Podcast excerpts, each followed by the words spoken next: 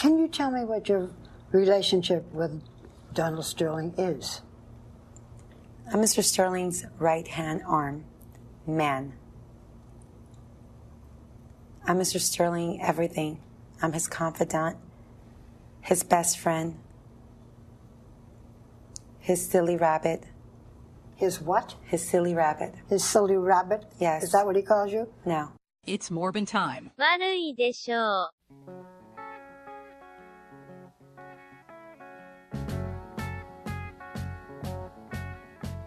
Imagine me and you, I do. I think about you day and night. It's only right to think about the girl you love and hold her tight. So happy together. If I should call you up, invest a dime, and you say you belong to me, lose my mind. Imagine how the world could be so very fine, so happy together.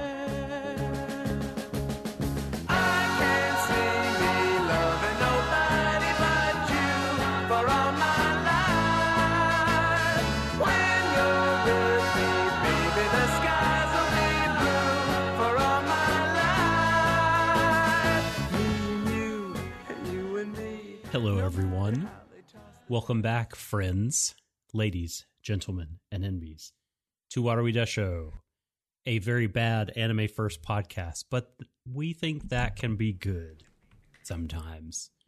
Uh, thank you very much for coming. uh, I am the subtle doctor. I'm here as always, and uh, I'm joined by my uh, my co-host, who is uh, distantly related to uh, Edwin Van Helsing by blood, not by marriage, by blood. And uh, he, yeah, he's uh, the guiltiest gear. He's the chromiest dome. It's Shadon. Welcome, Shadon. I'm very glad I finally watched a film that was very clearly inspired by the uh, Castlevania Symphony of the Night What is a Man speech. And I could really just end my discussion of this film there, I suppose. Oh man, uh, it's inspired by that and also the core themes of Persona Four. Hmm. I don't remember there being many vampires in Persona 4. Well, d- think about. I, I don't mean in a literal sense. I'm think I'm thinking thematically here, but we'll we'll get to that. Uh, we'll get to that eventually. Also, it's always the, it's always the midnight hour in Sweden. It's true. It's true. Also, I, I noticed here in the studio that uh, why why are you standing outside the the door? You haven't crossed the threshold. Well, that's because someone who shall go unnamed has refused to grant me entry, even though I have requested extremely politely for them to do it. I have to invite you And- in now. What? Can I just make like a little finger gesture and wag you over? Well, on a separate note, this has made me think: if you ever have a Discord call with a vampire and answer it, does that mean they can just enter your house? How do vampires work in the digital age? That's a, that's a question. That's really that's an interesting thought. Um, sp- speaking of anime, do you have to, do, do, do you have to turn on your video camera?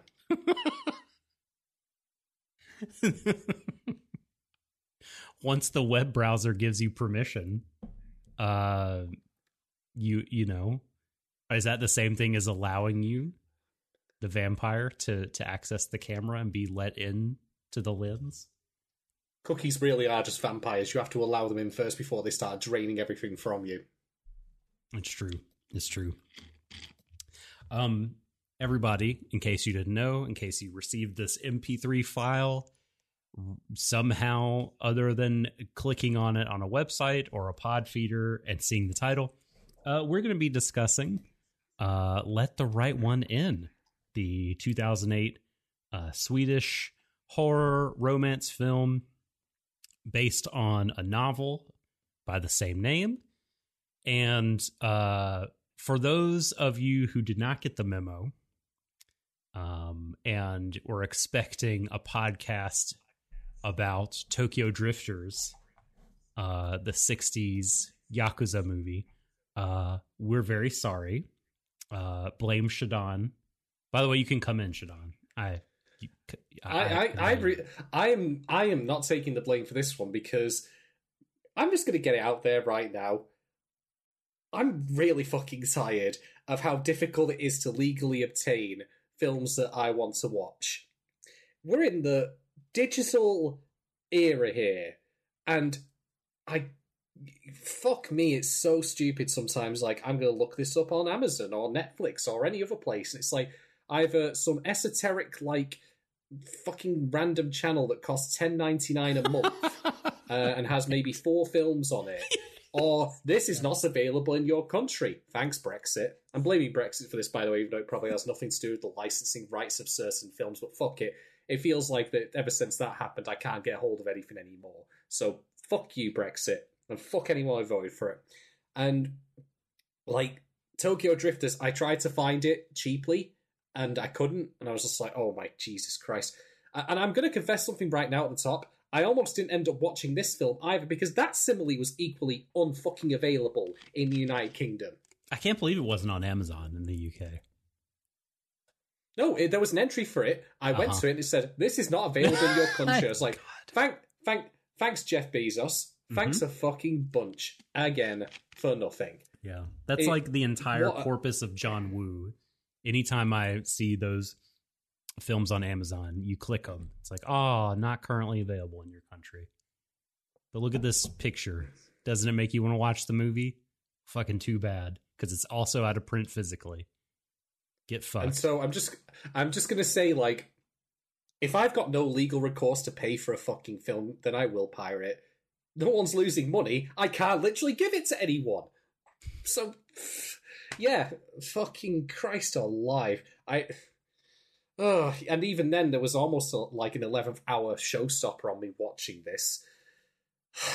Jesus Christ. wow. And it, the version I did watch was a bit butchered for reasons we're going to get into. Oh no. Not that it, uh, not that it ultimately detracted from my enjoyment of the film, but this is something you and I discussed just before starting here, and I'll sum up now. Actually, I never thought I would watch a live action film made in the twenty, uh, sorry, in the two thousands, Yes.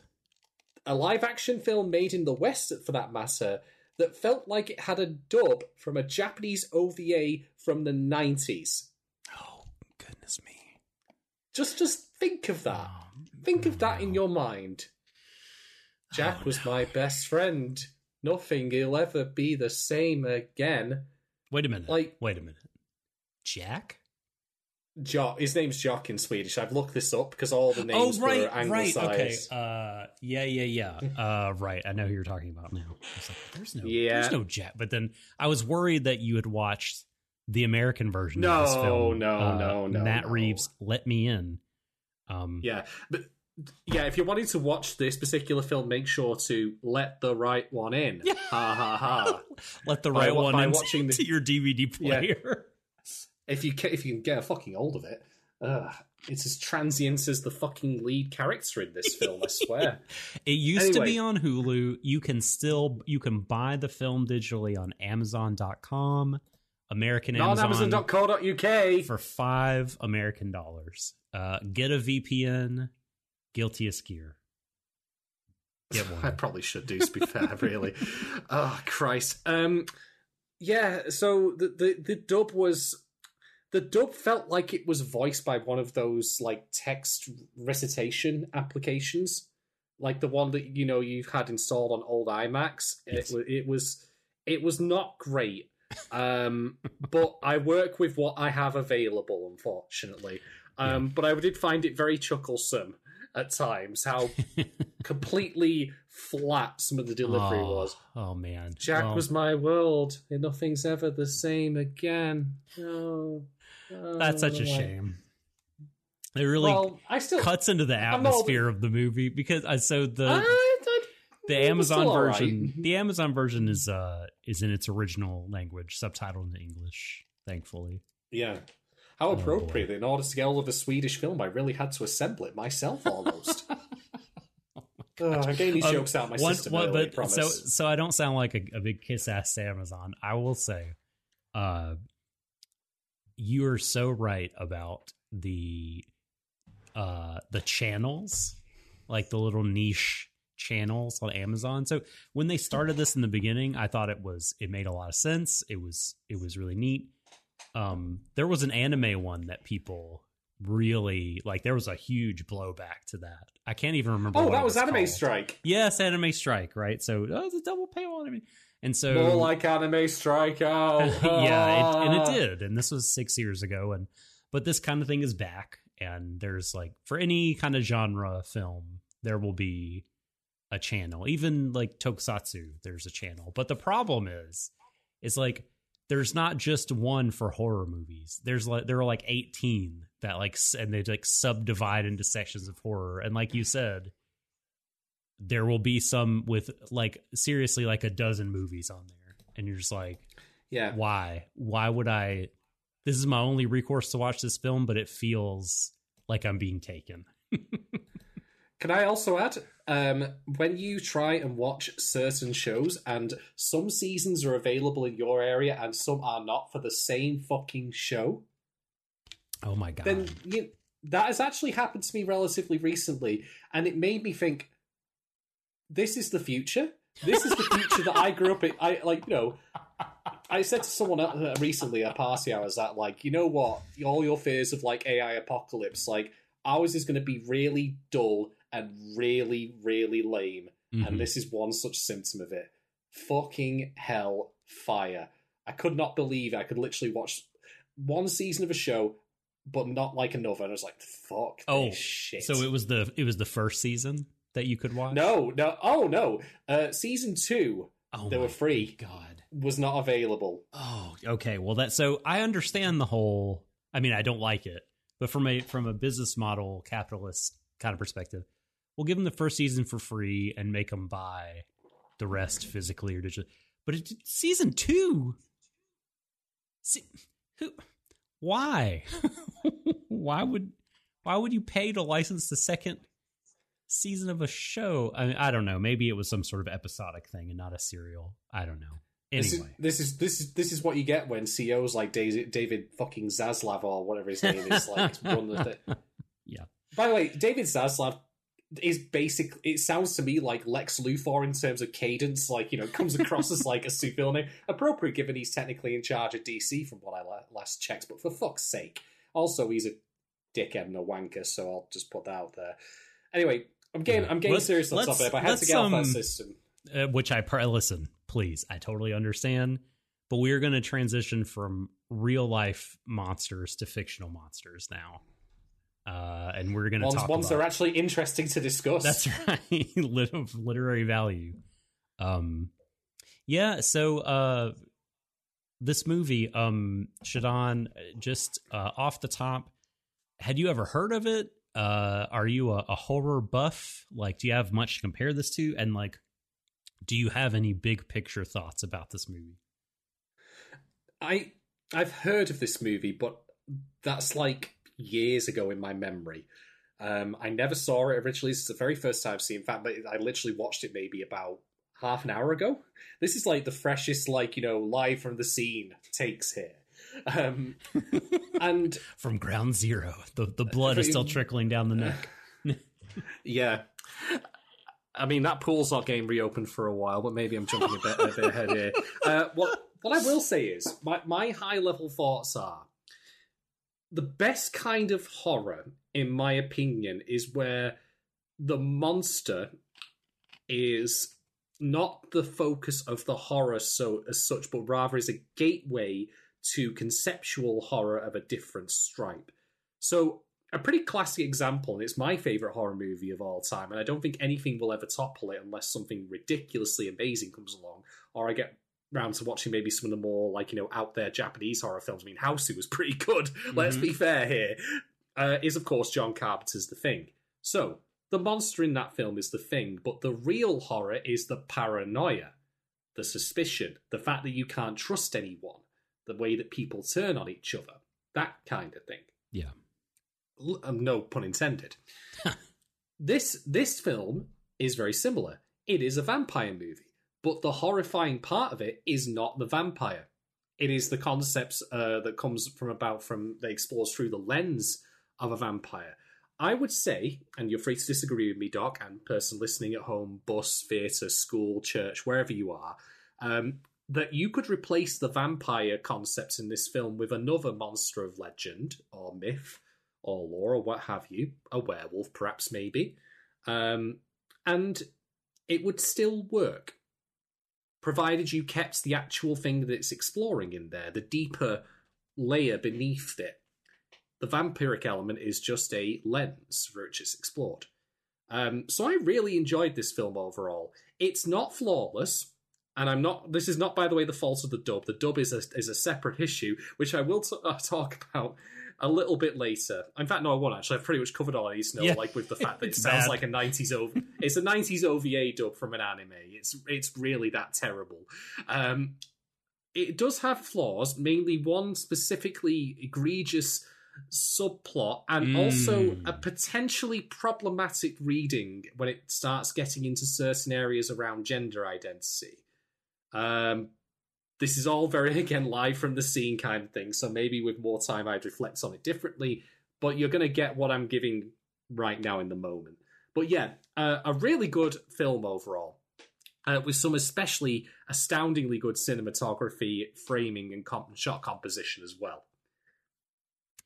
Yeah, so um I had heard of this like I, I read a lot of the Polygon well just the Polygon in general. It's a website that I read a lot. But they often will create lists of, of films in different genres or in different uh kind of uh streaming providers like here's you know 10 korean movies on netflix that you should see like before they go away and and it's not like the low effort sort of thing that that headline might make you think it is. Like it's actually those lists are pretty thoughtful on Polygon. And this movie kept showing up in best horror films, uh, best horror films to see before they leave streaming, um, great horror films that have come out this year on streaming, those kind of lists. And I would always be really intrigued uh, by the premise. Um, and so when Drifters fell through, Tokyo Drifters, that is, Drifters did not fall through. You can listen to our podcast on the anime Drifters right now on our feed. Uh, but when Tokyo Drifters fell through, I don't know. It just like bing light bulb. It's like you know, it's not spooky season yet. Um, but this movie, I don't know. I, I really, really want to see. I'm feeling something like this, something very small, something kind of quiet, um, and uh, cerebral. And I think this movie is all those things. I totally agree with you that this movie really sheds a lot of the like the vampire baggage, like the way that um the the writer um John oh gosh, I'm gonna butcher this name. John Ajvide Lindqvist, who wrote the you book. need you need to be saying you need to be saying all of these names while eating dime bars. hmm I'll work on that. I'm going to order some for drone delivery on Amazon. Click, click, click right now. Um, and finally, something they will actually ship to you. know, right? not the, not this fucking film, at least not to me anyway. Nope. Um, but so that uh, uh, Lindqvist wrote the book and the screenplay for the movie. So uh, I don't know because I've never read the book, although I do know certain differences uh, or or expansions of uh, what's in the book from the content of the film. Um, but I don't know whether to give credit to Lindqvist or Tomas uh, Alfredson, the director of this movie, for like stripping away from the vampire uh all the sort of uh, like i don't know just a lot of the excess baggage i don't want to say all the tropes because just sort of definitionally you know what a vampire is you know fanged being sucks the blood of humans to live dies if they're exposed to sunlight that kind of thing there's a basic framework but like Doesn't like Italian food. a, solver of uh of puzzles like Oh, Rubik's oh, cubes we'll get to that. Um, we'll get to that. but like uh you know the like uh sexy goth mama living in a castle or like you know old like german man uh keeping hair. Like i don't know just there's just a ton of sort of uh i don't want to call it cruff but just like the expanded lore the expanded vampire universe of mythology that's been added to over the centuries. Like it's really pared down here so i agree with you like it's not about vampires being vampiric or or whatever it really is a movie about the human condition, particularly of adolescence. It's about innocence. It's about uh, accepting the darker uh, side of yourself, your darker nature, maybe some parts of your personality that you don't that that maybe the world won't find uh, as appealing. You know, it's about feeling different and being different and and alienation and all those kinds of of existential big words. Um, and so, yeah, I love the shit out of this movie. I think it's great. Um, Mhm. I'll be interested to talk about gender stuff with you because I, I think I think this movie is is pretty rock solid. Uh, when it comes to that, I don't think it's it's particularly problematic. Um, but uh, we can discuss that at the appropriate time. Um, because Yes. I have, I have a feeling that uh, I might know some of the things, although I don't know. You listen, you surprise me sometimes, Chromius Dome. So I don't know. Maybe you maybe you'll come with a curveball. Maybe you'll, Sorry, I don't know why I found that so funny when you said like you surprise me sometimes like that. Oh, You shit. do. You do. And, so and, so and, and to be fair, I could be completely talking out my ass on the gender stuff when we get to it.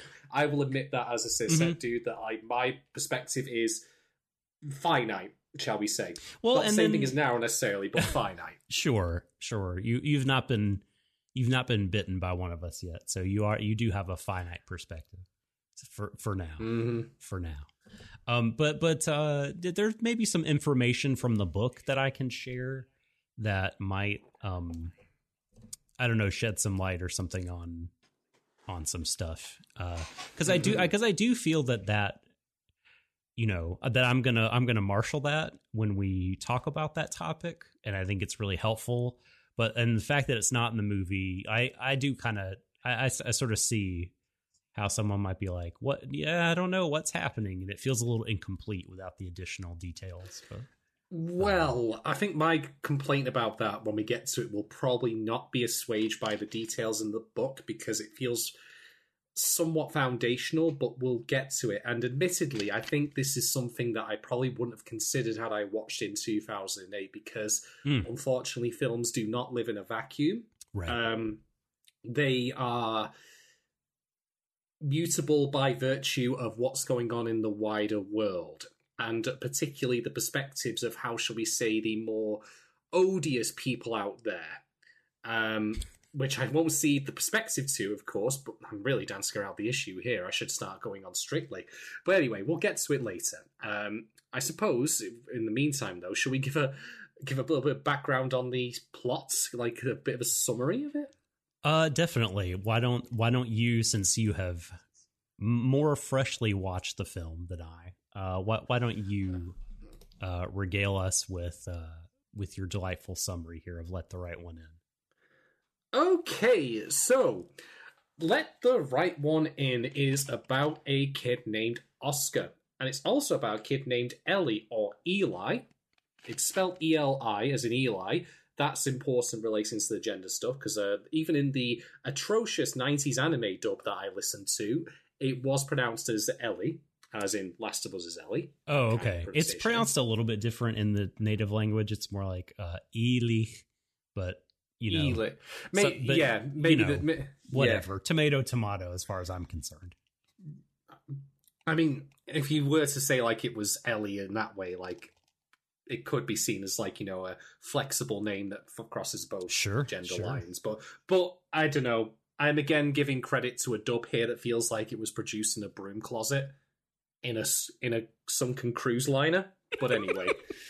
So, uh, Oscar's a usual 12 year old kid. He gets the shit bullied out of him all the time. Uh, they keep calling him a squealy pig. Again, this is the dub I'm relying on here. It was probably more nuanced and No, better no, in the original you're right. Swedish. You're right. If they they would poke his nose and call him a pig and say squeal for me and yeah, all that stuff. It's in there.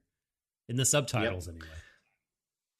Yeah, and he lives with his mum, but not his dad. His mum and dad are separated. Whether or not divorce is not really material, but nonetheless, they are not together. And he is spending time between his mum and his dad, seemingly more infused by spending time with his dad. But that ties into the whole point of the transience of where one belongs, which is the wider theme of the film. And this being in Sweden, uh, it is constantly uh, covered in snow. like Yes. Yes, it's always it's always like nearly at night or like very cloudy. It's never really sunny, which again, vampire story will tie into it a little bit later. Um, Philadelphia the won't- Saint. Yeah. So Oscar has a knife, and he decide well, like, decides, right? But he's he's had a bad day at school with the bullies who would take you know fucking being awful to him. Um, he takes out his frustrations on the tree with this knife, like saying like, you know, how, how do you like it, piggy? Squeal, like basically turning it back on the bullies and his little play uh, stabbing here. And it's at this point that he meets a young girl. I'm going to say girl as he because that's how he Sure. perceives Ellie at, at that time. Yeah. It's how uh, it's how they present themselves uh, Yeah, in the main, and and they don't object for a large portion Yeah. of the film. but from here on out, I'll say they instead. So, um, Ellie or Eli, or I'll go with Ellie just because. But like, if that's pronunciation wrong, I do apologize. Ellie is on the uh, local climbing frame at this little uh, like Oscar lives in like an apartment block which has like a little climbing frame play area outside. He's only twelve to be honest, so um, and they start talking, and this is the point where um, he um like introduces her to the Rubik's cube. Sorry, introduces them to the Rubik's cube. The Rubik's cube is a great metaphor for the entire film, by the way, but I'm going to leave that for later when we discuss the themes and ideas behind it. Um, Oscar can't solve the Rubik's cube, but Ellie can. Ellie also is actually uh, moving or lives with an older man whose name is Hakan. Hakan? I don't know how you pronounce it. I'm He's a. Japanese warrior. Can't. No. But I'm, I'm Yeah. for- for- No, you're right. it- for- in, in my simple brain, I'm going to call him Swedish Walter White because he's very good with chemicals. As it turns out. oh no. Oh no. Um, so he, uh, Hakan, uh, Walter White. Walter White basically um, is helping Ellie, or rather, seems to be helping Ellie. The- I want to point out, by the way, this is really a talking point, but I want to get this in here now. The way this is all framed, it makes Oscar come across as the person who's actually the vampire at the start. Like, if you notice this vampire film going into it, and you watch it, you think the way it's framed, Oscar's the actual vampire, with the way it all cuts across from, like, Oscar to, like, scenes where we don't see Ellie, like, yelling at Hakan for failing to get them blood. Really good stuff. But I want to mention that because that ambiguity is really a, a great part of this little plot and it. Um, unfortunately, Hakan, like, can't actually... He's he's been having trouble. Yeah. And this is where the unintentionally hilarious bit is he keeps trying to kill people by hanging them upside down to drain and cutting their throats and but he's always interrupted, one by this lovely little white poodle. And, yes. and and later on, like he gets interrupted when trying to kill a kid in um in a changing room. And I could have watched an entire film of him trying to kill people and failing miserably because he constantly gets interrupted.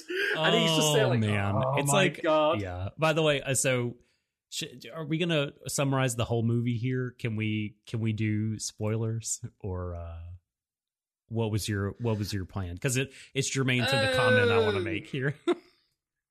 Um, I'll say that I'll sum up the rest of the film super quick because I can pretty much do it in one sentence, even though like there's scenes that like vacillate back and forth. oh no, this. I yeah, I wanted to Uh, make the spoiler. You're doing you're doing fine. I just uh, yeah, we'll just the, the, the Hakan it, is it, uh, do it. Ha- Hakan is um you know the the uh how do I say the the annual familiar review uh for him is probably not going to go well. It's he's been so some definitely some lagging job performance uh for for him.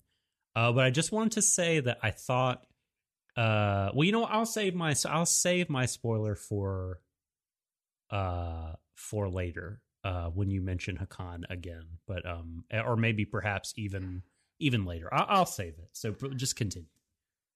Yep. Uh, so because he's interrupted, uh, we don't see uh, what happens when he gets back, but he doesn't have any blood for Ellie. Um, again, the cut, way this is cut makes it think it's Oscar, but it's not.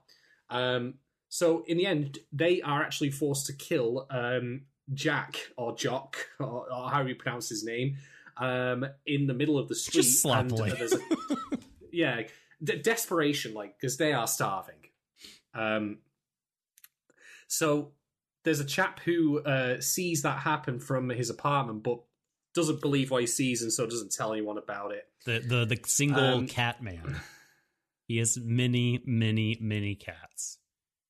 Yep, he has he has many cats that are like his uh, food bills must be great because the cats are made entirely out of CGI. He has like a top of the line, like you know, virtual reality space in his living room. It's fantastic.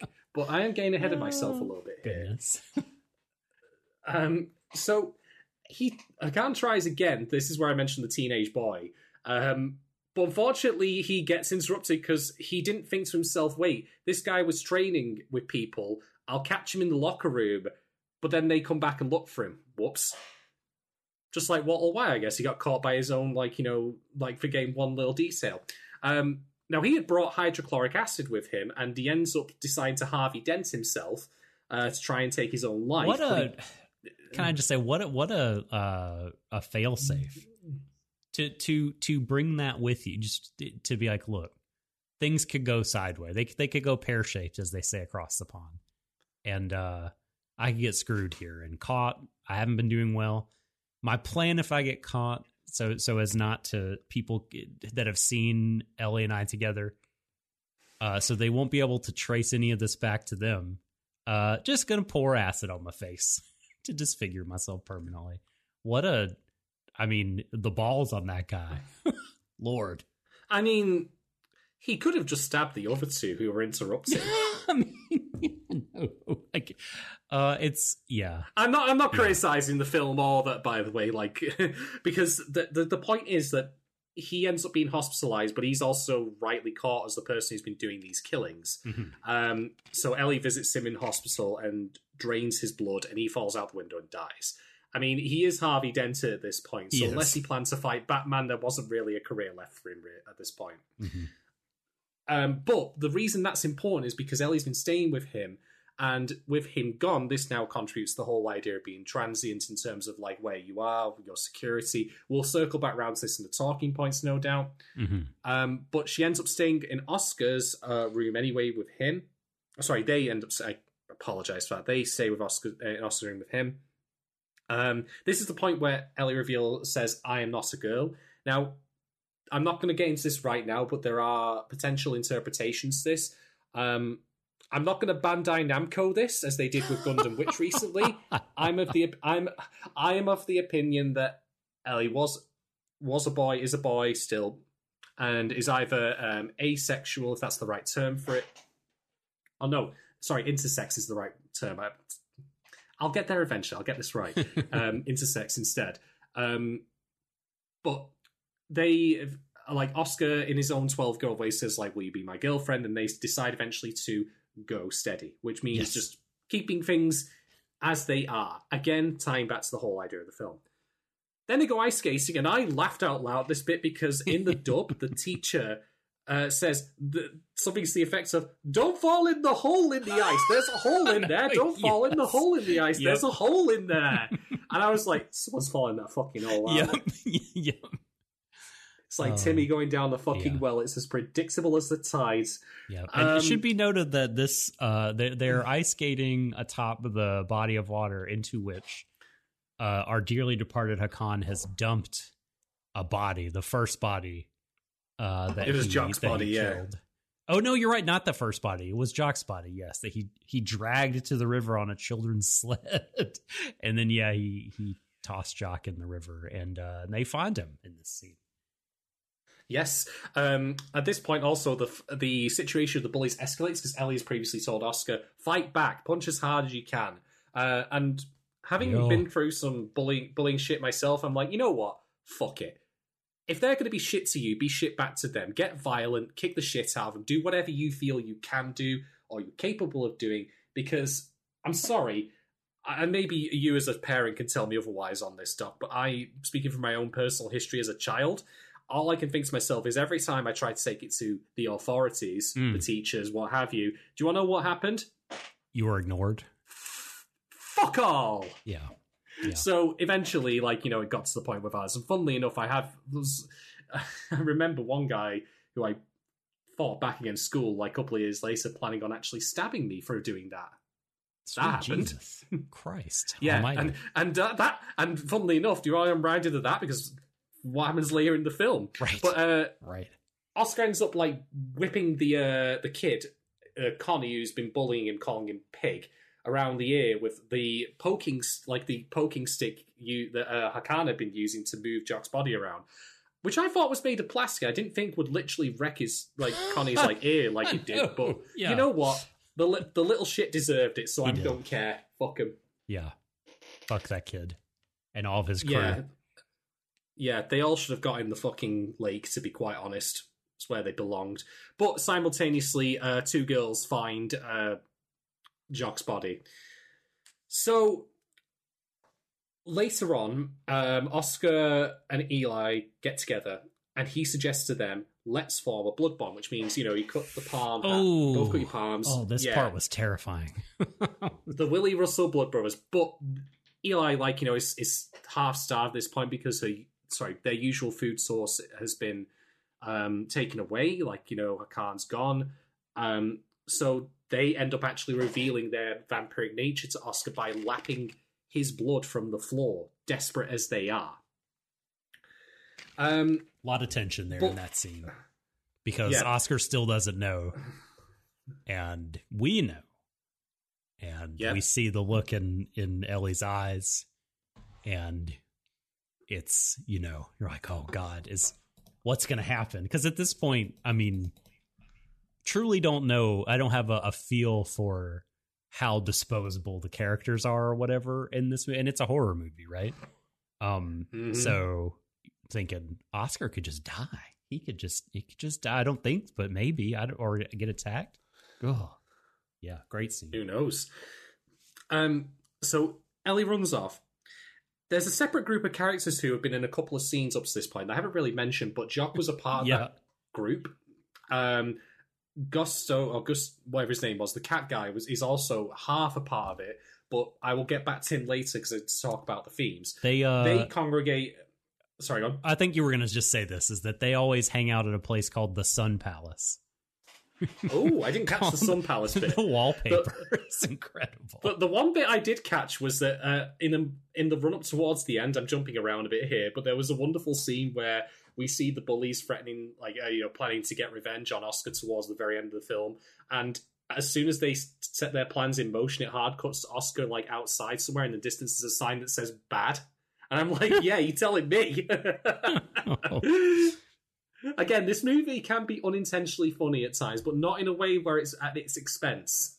And maybe some of it was even intentional. Who knows? Anyway, to circle back here, so Jock, um, you know, he, you know, he has a group of friends, um, but uh, there's her paramour.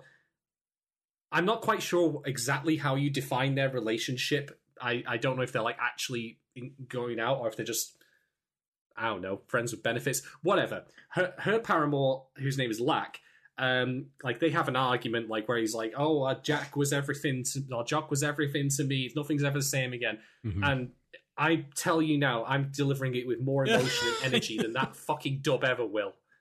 And I'm reciting it from memory.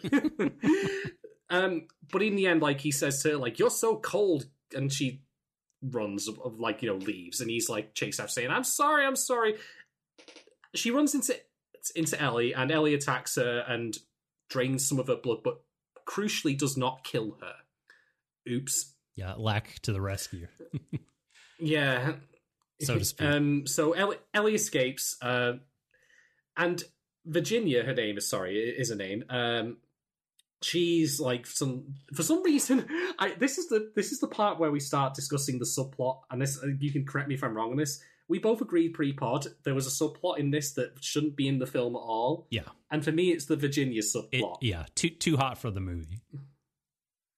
But Not um, the reason um, I was thinking of. No, no, come on. I think oh, I'm, I'm kidding. I'm kidding. uh yeah, no, this is definitely a like uh how did this make it through uh through editing? Um kind of kind of a deal. It's, I don't hate it. Like it's not like necessarily bad. It just is not additive really in any way. Yeah. It's like the coleslaw you get on some meals that you order. It just comes in a little pot, and you're like, I don't want that. and ask for it. Yeah. Send that shit maybe back. it's all maybe it's all right. Um, but know. um, basically, for some reason, and this confused the fuck out of me, even though she has literally just been like attacked by, to them, a person who started like ripping her neck out, uh, as vampires do, she just goes to sleep it off. yeah. You just takes And him to the to- immediately hospital and like yeah, yeah. No, she's she's at home. She doesn't even go to the hospital at that point, from what I recall. At some point, she's in the hospital. Oh wait, no, you're She- right. later, you're right. later. You're fucking right. Yes, she he just takes her home and like, let me put some Yeah. toilet paper on this cut. I mean, if it was if it was like I don't know New York, I might understand that reaction. But this is Sweden. yeah, Like it's the never parts of Sweden. Nothing happens there. You'd probably be more like, well, fucking hell.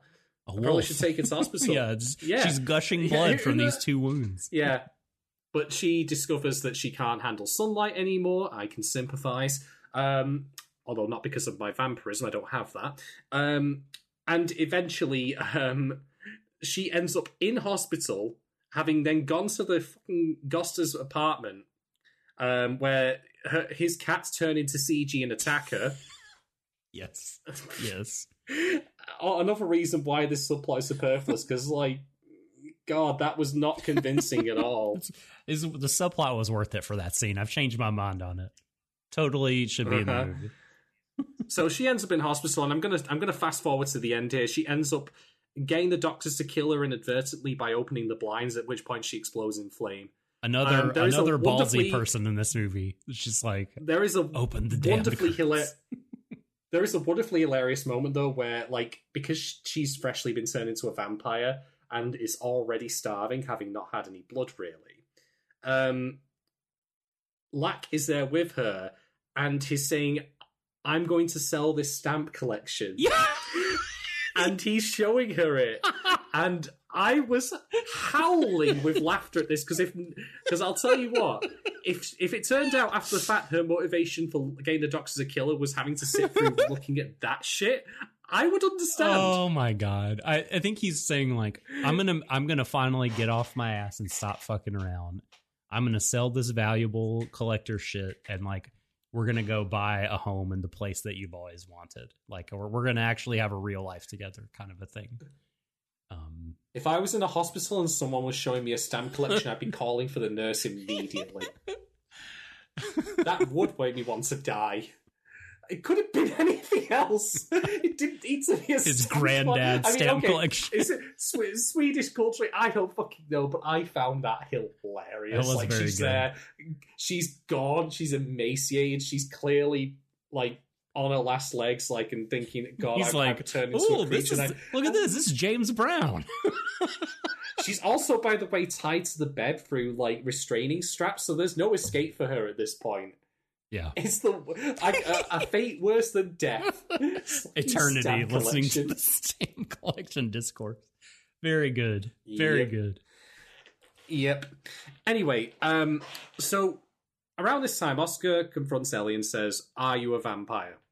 And it's at this point, like where Oscar is asked by Ellie to put himself in their shoes for a bit to see the, you know, to try and imagine things from their perspective. And there's actually a really great little insert shot of him imagining them as an older person. Hmm because at various points Ellie makes the point that they are 12 but they've been 12 for a very long time. This is again that kind of vampire thing where i think um I, I, a couple of video games with vampires have done. I know Skyrim, had, for example, of all fucking things, has a vampire that was like twelve or something like that. Oh, that. listen, it's a Um, it's an anime staple, my friend.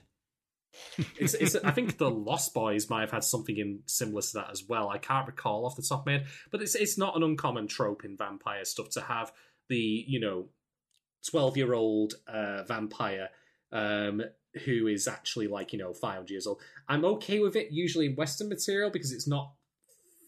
Oh, then you know what? Yeah. I'm not even gonna fucking Yeah, go there. Let's just keep. It's not meant to moving. titillate the audience. It's not meant as a as a Let's a just friggin' get out of jail Yeah. free card. It's cool to feel a certain kind of way because they're really 500 years old. yeah. Let's just fucking move on. Yes. Um, that's the real horror here. Never mind this film. All right. Anyway, so um, Locke is like uh, Locke at this point. Sorry, is I keep saying Locke like he's John Locke from Lost. So he's not. Fuck that. Uh, but he is kind of lost because his you know his paramour's dead, his girlfriend's dead, and he's like, right, I'm gonna go kill this vampire. I guess. I think. yeah, we don't um, really know if he's but- put the pieces together like totally because he never really gets to tell us, which I think is good. But either way, Yeah. he's like, those motherfuckers are going to pay. Yeah, he's crazed. Um, so he ends up like actually breaking into Ellie's apartment uh, and almost kills them. They're sleeping in the bathtub underneath a bunch of blankets. 'cause, again, the Can I just say just this this scene to me was the scariest scene in the movie when Mhm. he is like slowly reaching down to pull the blanket ever so slowly from the tub. Like Yeah. I was on the edge of the edge of my seat, like Well, head the- in hands, like entire- oh my god, what's gonna happen? He's gonna kill. He's gonna die. Like, and then they weren't under the first blanket, and I was like, oh, relief. And then, oh no, wait, they're under the second one. Oh no. But sorry, go ahead. Go ahead. Well, well, that's the uh, that's one of the themes of the film, isn't it? That the the monsters are the uninvited. Never mind, they don't like a monster that you invite, monster quote unquote, that you invite into your life is fine, but a like the people we don't invite into our lives are the monsters, the bullies. Like you know, there's there's a scene I omitted talking about before where um when Ellie comes and visits Oscar at the apart his apartment again um, they point out you need to let me in because part another bit of vampire lore, one of the lesser used ones, to be honest, I think probably because it, it doesn't have a lot of story utility in a lot of cases, although it certainly does here, is vampires have to be invited across the boundary. Uh, hence our jokes before about Discord calls and all that. Mhm. Um, and Oscar's like, well, what happens? Like, you know, and he's like playing with them a little bit, like, you know, doing the uh, finger wagging stuff and all that kind of thing. Um, and so Ellie crosses the threshold, having not been invited, and starts to um, bleed, starts to hemorrhage, or like on like stigmata, even I think is, Mm, is the mm. correct phrase for it. Um, and then Oscar's like, "Okay, I'm sorry," like you know, and that leads into the bit where um, Ellie asks Oscar, like, uh, you know, be me for a bit, be me for a little while. Anyway, um, so Oscar is about to stab Lack before Lack stabs um, Ellie in the throat.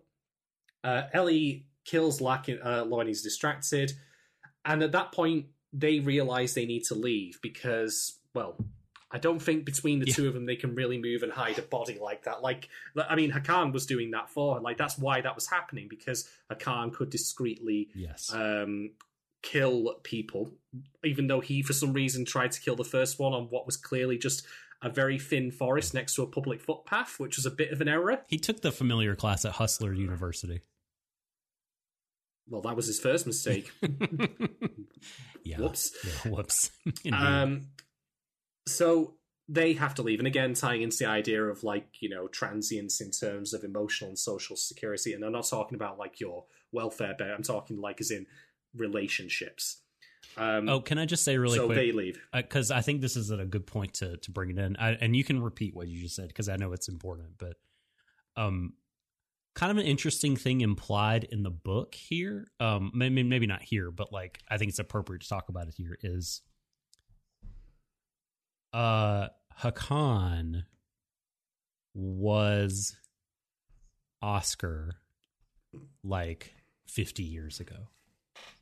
Like Yes. this whole thing has played out and you know he was infatuated with with Ellie, lived with them, was their familiar, you know, kind of did all the things you talked about logistically to make it easier for them to live. Uh you know, he grew physically, but I think the book might imply that he was emotionally kind of stunted and still infatuated with Ellie. Um and and I, I independently wondered that at some point around this time in the movie was like, you know, the, maybe the two kids are going to run off together. Will Oscar just become the new Hakan? How many times has this happened before? You know, I was thinking that. I don't think in the movie you necessarily need to uh, stick by that interpretation, but I thought it was interesting. Yes, yes. Um, I do think there's certainly um, things you could read into with that. We'll get to that uh, in the talking points, but it's very astute for you to bring that up.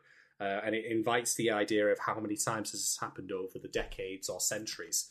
Um, a lot of it is very ambiguous. Like Ellie never, for example, reveals when they became a vampire. Um, so, um, Ellie leaves. Oscar, at this point, um, like the following day, goes to school. He's been doing an after school fitness program. He's been like, you know, doing uh, weightlifting. Um, you can pump more iron than I can, that's for sure. Um, and also um, things like water, um, water aerobics and stuff like that. So Connie and his uh, cronies, Connie's cronies, if you will, Connie's crones, um, like they set fire to something to draw the teacher away, and then in classic bully fashion, uh, I got the shit kicked out of me, so I'm bringing my cousin in, who's like at least a good foot taller than me. Even though the cousin in this film, like I don't know if he's actually Connie's cousin, but I'm just calling Older brother. Even though the yeah older brother, cousin, whatever. Uh, even though he looks like a fucking dweeb as well, so I don't know. I don't wasn't exactly intimidate him, switchblade or no. Well, so But this film says- this film was is meant to be set in 1982. I don't know if that uh, gives more grace to like you know the way people look in this movie or not. It, that you that makes sense because there was a very specific bit of like background dialogue that for some reason didn't get translated or dubbed into something more innocuous about Brezhnev, who was the leader of the Soviet Union Oh. up until 982. Perfect. So there you go. Um. Anyway, um. So this older brother, cousin, fuckface, whatever you want to call him, uh, makes it basically gets everyone to leave the pool now. The teacher's fucks off, and says to Oscar, "Right, you've got to put your head underwater for three minutes, and if you do, I'll just nick you with this knife. If you don't, I'm gonna stab one of your eyes out." Because again, this is escalation of violence thing. An eye for I an know ear. that. Ge- yeah, and I know, given what I said before, like that people will be like, "Well, you were advocating for violence, Shads, and this is what's going." on. Like, what's your alternative? You got to fucking fight back, kick the shit out of it. Anyway, anyway, um, so Oscar's like basically gets his head forced underwater, and in a wonderfully cut scene, um, in which you're like, "Oh, well, that's happening." Um, all the bullies save one are decapitated. Uh, we don't see any of it because we only see like the underwater perspective of like this hand Uh-huh. holding us underwater, it's perfectly still while we see another kid get dragged across the fucking swimming pool at high speed and a decapitated head drop underwater. It's just mwah. Yeah. Oh, it's great. Yeah. The the the the Schadenfreude the the, the the just desserts. Mwah, mwah. Loved it. Loved it. Uh, Ellie um, is there, of course, and has killed all the bullies, save for one. And The they blonde kid who's like going to be traumatized forever. like Well, fuck him. I've got no sympathy for pricks like that.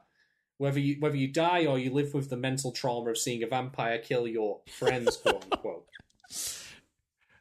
right. Yeah. Hard Yeah. hard to hard to feel sympathetic for the No. little dweeb who was took No, took great pleasure in uh in hitting Oscar while his his dudes held him. So, yeah. Yep. Uh, by the way, one thing I want to note now, just to put a pin in it for later, Ellie is not affected by water. Just keep that in mind for when I get to talking about the construction of like and the use of vampires as a storytelling mechanism later. Okay. Because I because I feel like some people would like some some people would watch the film and go like, why is they why aren't they affected by water? And I'm like, there's a reason for that. I'll get to it. Just, just, just don't get too anal about you know, fucking vampire myth and lore. We're not the podcast Anyway. for you if if this is your the stand you make about this movie. We're not fucking cinema sins or the No. critical drinker. No. Mm-hmm. Even though I am both critical and a drinker, but I'm not a that guy, for which I am immensely grateful. Moving on. So this then leads into the film's ep- I'm going to call it epilogue, closing scene. Right. Maybe epilogue is perhaps the right term. Oscar is on a train to destination unknown. Uh, Ellie is not nowhere to be seen, but is in a ca- uh, like a suitcase, Mhm. like a large chest, basically. One thing that I've not mentioned is that Oscar, throughout the film, has been learning Morse code, and he learns to communicate with Ellie um, through that because they their apartments are next door to each other. So he would, for example, write out a message in Morse code by tapping on the wall, the thin wall between the two apartments, and they would respond. Um, I'm going to confess at this point because people who've read the Wikipedia story might think I'm quoting a bit from it, and I am. I freely admit that just to make sure I'm not getting details wrong. But one thing that was on there that wasn't present, or right, wasn't explained in the um, in the version I watched because it didn't have any subtitles, um, is that Ellie is tapping the word kiss in Morse code, and he's tapping back small kiss. Oh, So that's the note that the film. That's ends on. cute. That wasn't subtitled in my version either. Yeah, I, I mean, um, uh, uh, there's I don't know, but uh, that's what that note ends on. And the Morse code, even if you didn't catch that, has a thematic meaning as well, which I'll get to in a bit. But that's the story. Uh, it ends with Oscar and Ellie moving on to parts unknown, an uncertain future, but a future in which they're striding towards together. Um, which I've we'll get to uh, Patreon, sorry, Discord questions in a moment. Um, one of those mentioned the bittersweet nature of the ending, which I would agree with. So that's the notes on which ends on. Yeah. Uh, well, thank you. That was an excellent summary. Um, like Shadon said, we've got Discord questions coming up, and we've got our own talking points. But uh, speaking of Discord, uh, if you are enjoying this podcast and you don't want to be a total, you know, bloodsucker, as it were, freeloader without giving anything back, then you could head on over to ko-fi.com slash Warui Deshou. That's ko-fi.com slash W-A-R-U-I D-E-S-H-O-U and uh, drop us a little donation in any increment. Um, and then you get Discord access. So you can ask us these questions uh, that we have to answer. We are bound. Uh, Shadon and I have made a blood oath, similarly, uh, the the kind that Oscar was going to. Uh, we have rubbed bloody palms together and swore that we would answer these questions, and you you could do that on the Discord. You could participate in our lovely community where we talk about anime, manga, video games, wrestling, sports, all the things. Um, we have also streaming sessions like folks will group watch anime. Shadon has organized big like multi-hour Halloween streams. Lots of good fun, good fun stuff that we have going on on our Discord. And it's pretty much the only place you can find me that I that I frequent uh, as far as talking to other people on the internet. So yeah, uh, ko-fi.com slash Warui Deshou.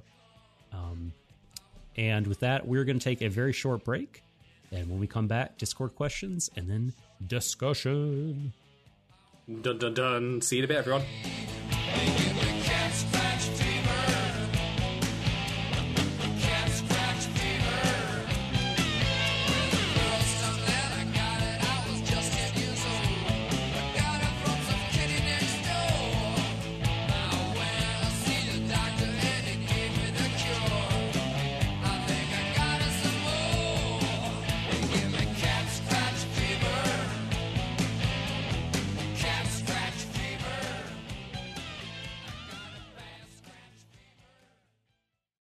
You ready to play our game, Kirkshin? Uh, All right. This is good. Yes. Yes. He doesn't say yes or no. He Yes. just laughs. Yes. Does Quin Snyder look like the upstart politician surging in the polls whose campaign collapses amid rumors of an affair with his assistant? Yeah. Great. Does Mike Budenholzer look like the guy who really needed that last sale?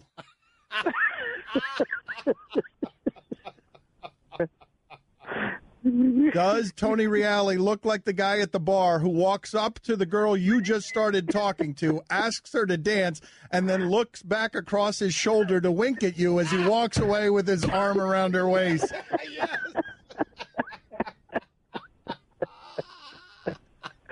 Does Christian Yelich look like the unpopular high school kid who loses control of his house party when it's crashed by Rob Gronkowski and Brian Cushing? Does Andrew Luck look like the kid who puts his mouth all over the water fountain?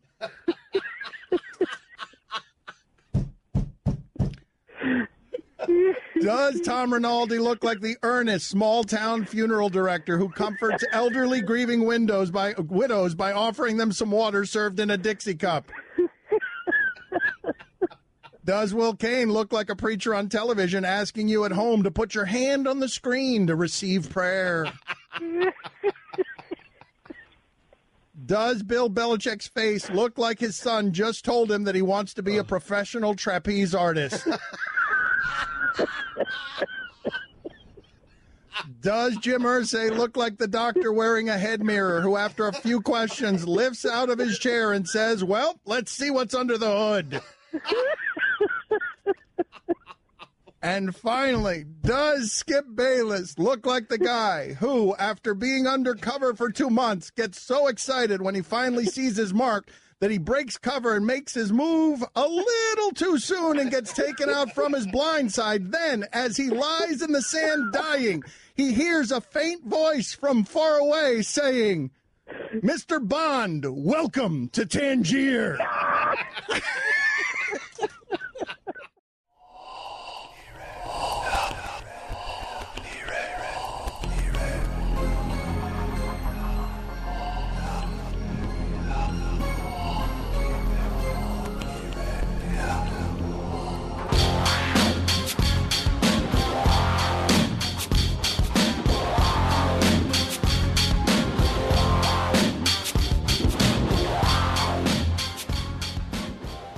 Welcome back, folks, to Warui Deshou. Uh, we're here talking about Let the Right One In, and now we're going to answer some Discord questions. Shadon, would you like Oh, to ask the questions? Yes, we have two, and both of them are from longtime uh, Discord member and all around awesome person, GoGo Atomic Robot. The first one, and this is going to go into the topic that I think we need to get out of the way. Well, I, I say that not because I, you know, think oh it's not worthy of discussion, but like because we've already discussed it, and it's going to be something that I feel contentious about. But let's just get into it.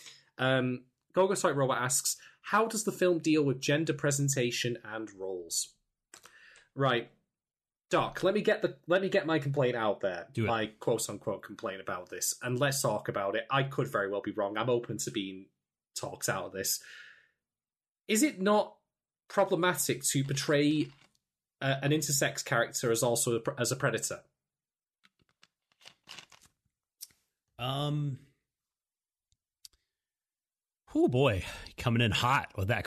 with I had to, I had to get it. Uh, yeah, Um, wow. So I hadn't thought about it in those terms, and I'm not. Um, although I, I should be, I'm not uh, up on you know like whether or not intersex is in fact the appropriate terminology here because okay it doesn't go into this in the book right but i'm sorry in the movie but in the book uh ellie uh was born uh like 200 years ago uh as a boy Right. called elias and uh ah, a okay. vampire noble kidnapped him at age 12 uh forcibly removed their genitals and then turned them uh, into a vampire.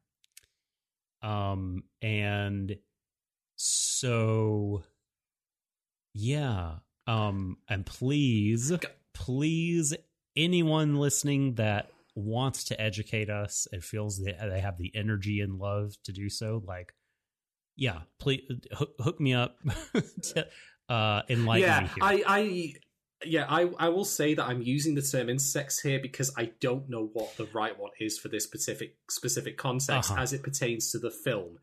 Um, but here's the thing, right? Let's backtrack to classic Bram Stoker's Dracula. Mhm. Vampirism in that story was essentially a tie into the idea of the rich draining the vitality out of the poor. Right. Um, the aristocracy, you know, like leeching off the people beneath them. It was a it was a class criticism beneath the monster aspects of it, which is also again why I think that story works really well. By the way, just to backtrack even further, when I said before about like the best horror films being monster as like metaphor and all that, that doesn't mean that there can't be good monster films in of themselves. I, I just want to make that clear. But I think that if you're going to go and do something about the gender element in this film, I understand like how that's being used as as as a representation or a part of Ellie not belonging Mm-hmm. because that's the entire film. It's about people not belonging, and that goes even as far as to some of the side characters, like the cat guy. He doesn't feel like he belongs. He's barely shown up to the meetings. He only shows up to one of them because Jacques is killed, and he sees that happen, and he feels he has to tell someone. But otherwise, he comes across as a bit of an eccentric. No shame there. Like he's a cat guy, whatever, you know. But it's about like the fact that you know many different people uh, don't seem to like have a how do I put this? Like they always seem to be like at- on edge with Mhm. where they are. They don't really belong. So the question I have is, okay, you've got Ellie as a vampire here, and being a vampire in, in of itself as a diegetic thing makes you an outsider. So that alone would be sufficient.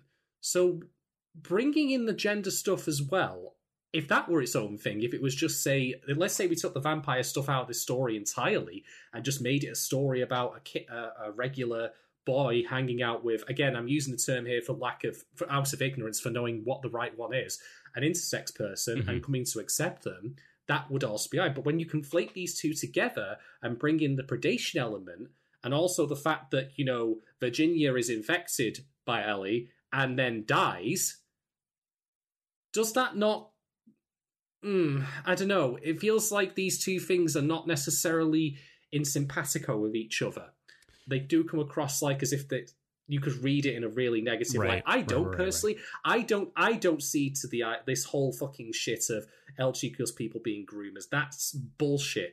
If there was any truth to like you know painting an entire group as groomers because there's one or two bad actors as there are in every group, then there wouldn't be a, a fucking Christian church anywhere on the planet because of what priests have done in the past. Talk talk You know, about it's all talk about words that have been Sort vampired uh and and lost all their meaning Gr- fucking the word groomer like Yeah. just uh getting to be like the word woke just synonymous with bad thing like it, people just fling that word around about just about yeah. anyone that they dislike that disagrees with them about uh Yeah. sexual or cultural issues but um Yeah. no okay Some dickhead in Arkansas stubs his toe and blames the groomers. Uh, yeah, it's- exactly, yeah. fucking shit. So like, okay.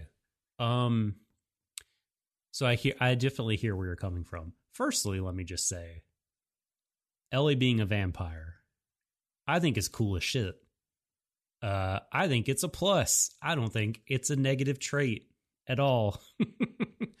um and I- do think that this is a movie in which there are many interpretations that can live together. Um, I don't think that there are a bunch of interpretations that necessarily are at loggerheads or are conflict or they're they're all trying to get the last seat in uh, musical chairs.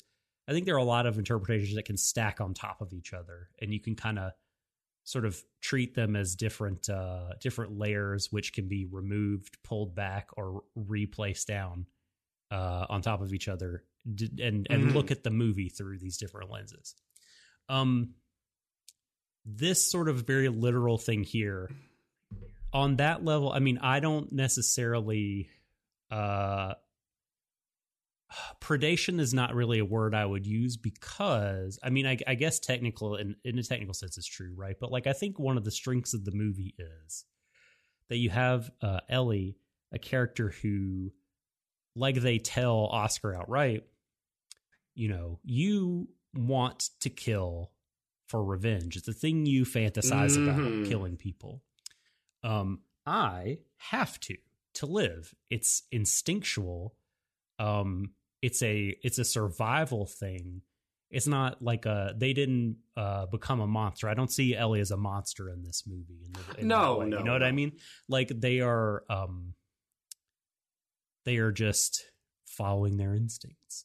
Um, and gosh, uh, yeah. I mean, I just think that you. I guess you could see it that way, but I think that you would be you would be looking at it in very bad faith, in my opinion, because I really do think that the, yeah. the person, the people making this movie, right, uh, want to want the the film to be about being different or just feeling different and alienated and what that experience is like when you're an adolescent um Yeah. for, for I- a lot I of different points agree. view. So, yeah go ahead I, I, I do agree. Um, this is a thing where I, it's it's an interpretation that I couldn't help but think of, but it's one that I'm actively trying to reject. Um, but as far as go goes oh, i'm sorry were you done with uh with i, Uh, no, I, to I, cut you I. I, that's fine. That's fine. I mean, first off, like Ellie's killing of like you know uh, Jacques and um, the, her attack. Sorry, their attack on Virginia. Um, they, you know, they are contextually acts of desperation, and there's a further interpretation one could make in that. If you take the vampirism like the needable not to literally be to sustain the vampiric nature of oneself, but rather the in the wider theme of the film of like you know freely given social contacts you could take it to mean that like those who do not have contact with other people will eventually lash out like you know that the absence of interaction um, and communication um, and relationships with people will drive people you know it will it will drive people mad Mhm. to do what like the thing that they do there you could read it that way and that's probably the interpretation i would favor but part of me just again can't help but disentangle the fact that like the vampire and the intersex elements are on their own sufficient to carry the theme when you wedlock them together again Mm. It's also- a thing i actively reject yeah yeah go ahead you actively reject No, I, I, I actively reject the interpretation because I just couldn't help but think about. I'm like, no, no, no, no. I, I don't want to feel that way, but I feel like I had to at least acknowledge it just to just to get it out there because it just feels like I think some people might be, as you say, unfair to the film in that. And I, I also will say that I think that if I were to raise this point to the actual author of the book, and in turn the, the in fact, did you say the author did the script as well? hmm yes Yeah. So, so if I raise it to the author, they would, and I, they would probably say that they didn't mean any of that, and I would similarly also give them the benefit of the doubt and the credit to say like that they had no such, you know, intention in that way of doing that. But it's just one of those things Mhm. where I kind of think, is this is this something people could? Mm. well so and I'm going to leave it there. yeah I'm going to really Uh-huh. not not uh, not subscribe to Yeah. it basically. Well, and if and if we're using the book uh, as as canon here, I mean, this is not anything that Ellie was born with. This was something, in large part, forced upon them by the person that turned them into a vampire. Um, and you know, also like, I mean, in some sense, it's it's like Ellie has sort of moved on from gender because um do you know the scene that you brought up when they tell Oscar I'm not a girl you know and there's a scene when they're at the carnival and they say or they're somewhere I can't remember and, and they say would you still like me if I wasn't a girl and Oscar's like sure um Ellie never goes that extra step and says, I'm not a girl, I'm a boy. Um it's like I, I bet I, I have a suspicion if Oscar asked, Well, what then? Are you a boy? They would say, Nope. They just sort of are themselves and you know happen to dress the way that they do and present the way that they do either because it's what they prefer or it's more convenient for traveling uh you know maybe people ask less questions about a, a man with their little quote unquote daughter right? Who knows? Don't know why. That's not revealed to us but Yeah, yeah. This is one of those things where there's a tension between ambiguity and de- and defining something outright. Because in reading the Wikipedia for this film, there was mention that the there was discussion I think between the author of the film and the director about things that they they had like scenes. I think they explained this in more detail that like come, uh, bring across those points from the book that got cut. But the ambiguity also works out better in some cases. I think. Mhm. Um, because one of the things about using vampire lore and all that is a general problem is the more rigidly you put rules in, the more it starts to feel like some sort of dice game rather than being something that does delivers good organic storytelling. Well, look at it. So- look at it also from a sort of a positive angle, right? Like, you also, if Ellie, the vampire character, was not uh, intersex, uh, you would not have uh, a a person with that sort of identity being loved and embraced in the center of a very That's true. wonderful, Yeah. you know, teen love story. Um, Hmm. so there there Yeah, are pluses. right. Uh, there are pluses here, and I mean, there's also kind of if you want to get very like, uh, if if you want to pull back the camera a little bit and get psychological with kind of reading the movie, I know that there are interpretations out there that are very much like Ellie doesn't exist, not real. Uh, Oh, bollocks. no one has ever Bollocks to that. well they, so here's so the material evidence they cite is that uh you know uh no that uh very sort of that there's not really a concrete scene that you couldn't explain away where those two were in a room and someone else is also in a room and acknowledges both of them.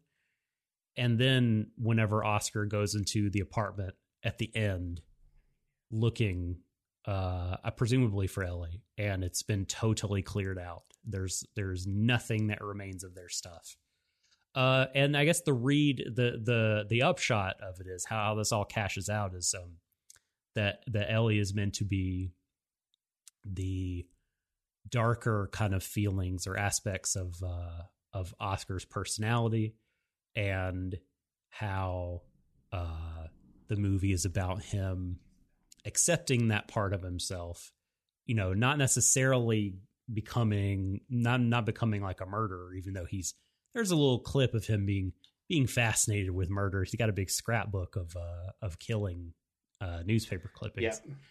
um but uh but yeah that it's a more allegorical kind of thing. And and i don't there's to me that's like a kind of a shaky read because a lot a lot happens that you that la needs to be really really there for. But it's one of those things where like i guess in burning uh, although i think burning you could make a way better of a case for this kind of thing. Like- no vampires in burning. So you could be like you know, uh this scene didn't really happen uh it's just uh metaphorical or this you know you have to do you have to take a lot of liberties uh and and add a lot of your own thoughts and headcanon i think to make that work that's not a very tidy read of the movie it's an With- interesting With, one. burning, it was with burning. I, like I was the one who possibly postulated the fact that whatever his name was didn't exist.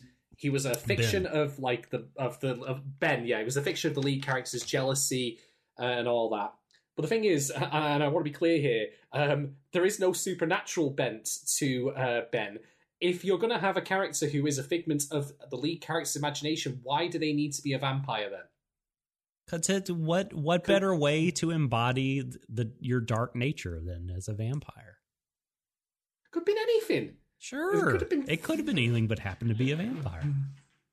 No, I, I don't buy it. I mean, also, yeah, I'm not like, I'm not into for it. all, for all, for all, for all I called that like older brother a dweeb, like I do believe, given the way it was presented, he would have drowned Oscar given the chance or stabbed him. So the fact that th- that doesn't happen and Oscar is somehow able to escape, um, if Ellie didn't exist and was just a figment of his imagination, Uh, no. Or that didn't happen at all, right? He's just at the pool and dreaming about killing them because he's still Oh. You know what I mean? So it's it's it's it's silly. It's silly. And but I do I think there's value in thinking about Ellie as kind of a symbol at times for the the darker side of the coin uh, uh to Oscar. Um but I I don't go so far as to be like, well, that's all that's happening in the movie. Ellie doesn't exist. I think that's silly. to, to, to, to, to, to me, this feels like it has as much credence to it as the Mass Effect free indoctrination theory, which I'm going to say right now, and I, I'm telling you the absolute truth there. I thought it was bollocks the first time I heard it, and it was bollocks by the time the extended edition came out, and it basically spent all of its time poking holes in it. Because the answer at the end of that theory was, okay, Shepard's indoctrinated, now what? I know. So what? So fucking what? God, some people, some some people were on the copium real hard with that. Where I was like, no, this is just a shitty ending to a franchise, and it was admittedly always going to end badly because of our surgery. But that's a podcast for a different day. Anyway, anyway, right. I will say one other thing about gender stuff though. I want to talk very briefly because this is more of a like a side note, but the relationship between Oscar and his parents, I find like feels like it goes along very stereotypical like gender norms in terms of who like young boys relate to because it's his dad Uh-huh. he's got the most interest in. Um, Oh. whereas his mum's like whatever, like you know, doesn't really care. Um, but I will note, and this is again talking about ambiguity here. Um, what the fuck was that guy's name? Um, Oh, What's the name of the actor who played? Uh, no, no, no, no. What's the name of the actor who played uh, the Winter Soldier in the Marvel films? Oh, Chris Evans. Sebastian Stan. No, Sebastian Oh, okay, Stan. okay. That's Captain Sorry, America. Yeah, Yeah, I'm, I so don't know Marvel. Swedish. So. So, so, um, Oscar's with his dad in one scene. Uh, we have an earlier scene with them like driving along like this ice floe or something, and they're like they're having a good time doing that. And there's another scene where he's playing some sort of game with him, but then a visitor turns up, quote unquote. Yeah. and he's basically Swedish Sebastian Stan, Swedish Winter Fa- Winter Soldier. Yes. I mean, it would be appropriate for Sweden, I guess, given how cold it's there. But anyway, um, And Dad starts drinking. did you? So here's a question for you. I don't know if I'm overreading this or not, but those two seemed overly familiar, and I thought, is there something going on here? Uh, I, I suppose it's possible. Here's the way I read it, right? As uh, it, what was like, blah, blah, blah. let me untangle my tongue here.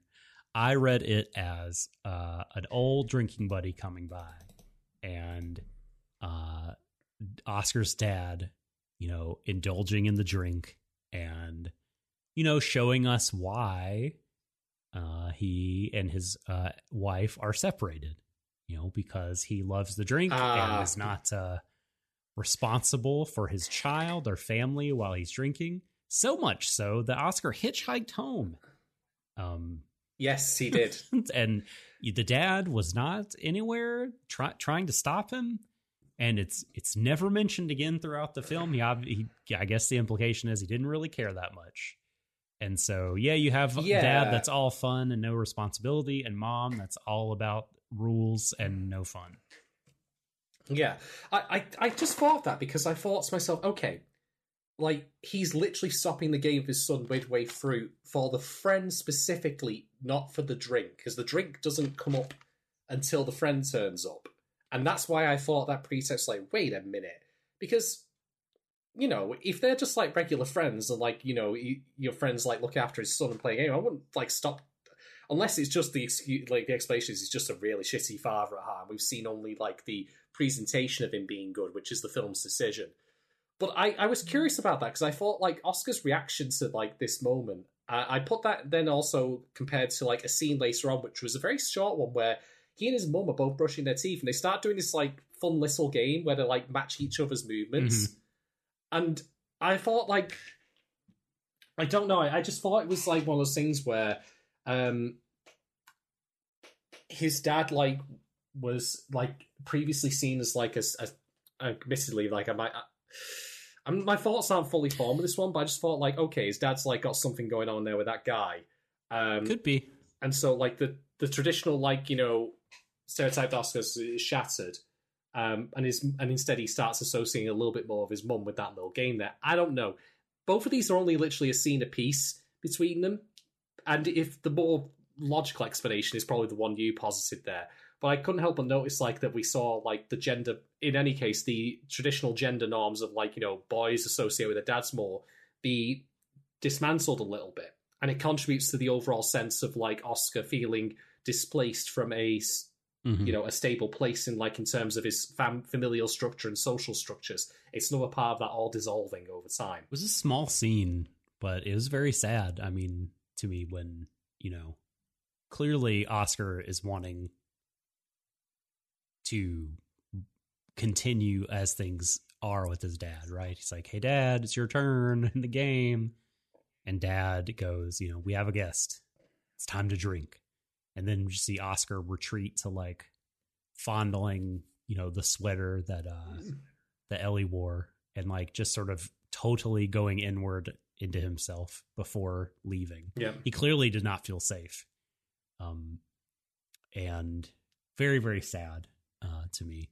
Yeah. Um so uh Gogo did ask about gender roles and I don't know. I mean this film to me uh I, there's not a lot going on with like traditional gender roles because um you know we don't really have like a woman uh character uh in the spotlight. Uh i guess unless you count Jenya which i, I prefer not to. Uh and then oscar is just a kid you know i think that i think um it's very they're both very malleable actually because they're both kids that haven't been uh you know he'll use the word you just use indoctrinated by society right Yeah. like uh oscar has no pushback against uh against who you know who ellie turns out to be uh Yeah. Can I just also backtrack and say, like, if my interpretation of like his dad now hang like hooking up with an actual guy is true, like, or if that's like something other people read as well, Oscar's sense of displacement at that moment, I don't think I should be. I should be clear. as I don't think is because like his dad's now queer, but like, or like, but it's more because like it's just not what he expected. It's a transition. It's a transition period from like being knowing something for certain to uncertainty. see for me given time, if, if for me it was because Sorry, oh no i was gonna say for me it was is because he'd seen this movie before like that's why he he wanted like he didn't want it to happen he was like if it was a total to me if it was a total surprise encounter like this guy an old friend showed up or whatever like i remember like when i was that age as a kid i'd be Ah. like curious and interested and we talked but like he clammed up like um to me it's like says like okay he knows that his dad is about to dive into the bottle with this guy and like he does not like that and he, he wants to stop it but there's not really anything he can do Yeah, getting in the best of the IKEA and vodka while he can. um, I, I'm just pointing that out because I feel like I would be a hypocrite if I was criticizing the film uh, for you know how it presents Ellie potentially as predatory in probably a more literal sense that I was thinking of, um, while being again intersex possibly not right term there, but similarly then going well actually like you know Oscar's seen like this stereotype of like you know his dad like you know this his understanding of like a traditional fam- uh, father like unravel before his Hmm. eyes and that's a bad thing. And i want to be clear like if that's the interpretation that like i'm going with i'm not agreeing with it in the sense of like oh it's bad because oscar sees his dad is now you know dating a guy. I'm saying that it just means that oscar like is having to deal with change and change is uncomfortable. But he'll you know learn eventually or he would do un- until he got on the train to who the fuck knows where but anyway, that's otherwise all I really have to say on the gender role stuff. Like, I don't feel adequately equipped enough to d- discuss it in more detail, and I will put a play out again to people listening to this podcast. For for those who know better, uh, for those who are more informed, like more knowledgeable, I'd be curious to hear your opinions on this. Tell me I'm right. Tell me I'm wrong. Help me be better, basically. There's always time for me to learn. There's always time for me to learn about people's experiences and how they relate or perhaps even don't relate to this film as it pertains to the presentation of, of that stuff we've talked about. And I can only offer my limited perspective and admit my the narrowness in that, but I'll at least try and be honest about it and try and fumble my way through it.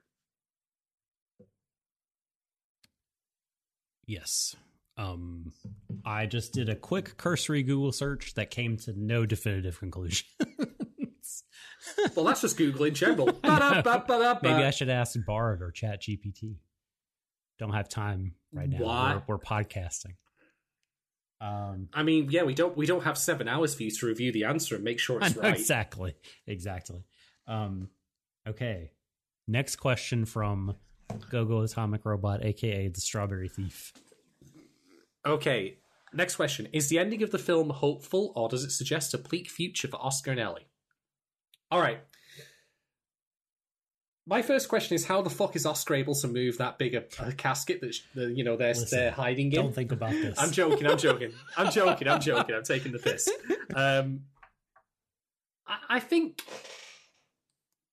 we can take the fact that they're on the move but still together as a positive sign because this film is about the existential horror of the shifting of relationships and you know social interactions friendships family you name it and not belonging and so the fact that they're in transit means that I think that between them, they've both realized that it's not a question of a place that they need to be in the school, the apartments, you know, what have you. But as long as they're together, then that's good enough. So I'm leaning more towards the hopeful side because it moves away from location as the like linchpin of relationships and belonging and more towards personhood, like the, the people that you associate with. If you're constantly on the move, for in lo- location wise, whether physically in terms of moving home or maybe even digitally, like you know, if you lose contact from someone through Twitter because Twitter's gone down the shitter, um, That as long as you, I yeah, I know, I, I It's have my moments. Um, um, then as long as you can at least stay together, um, then that's what really defines a strong sense of belonging. Like, not that you belong in a place, but you belong with a person. Yeah, I, that, and it's very well said. I mean, I would agree. To me, the the ending reads as hopeful.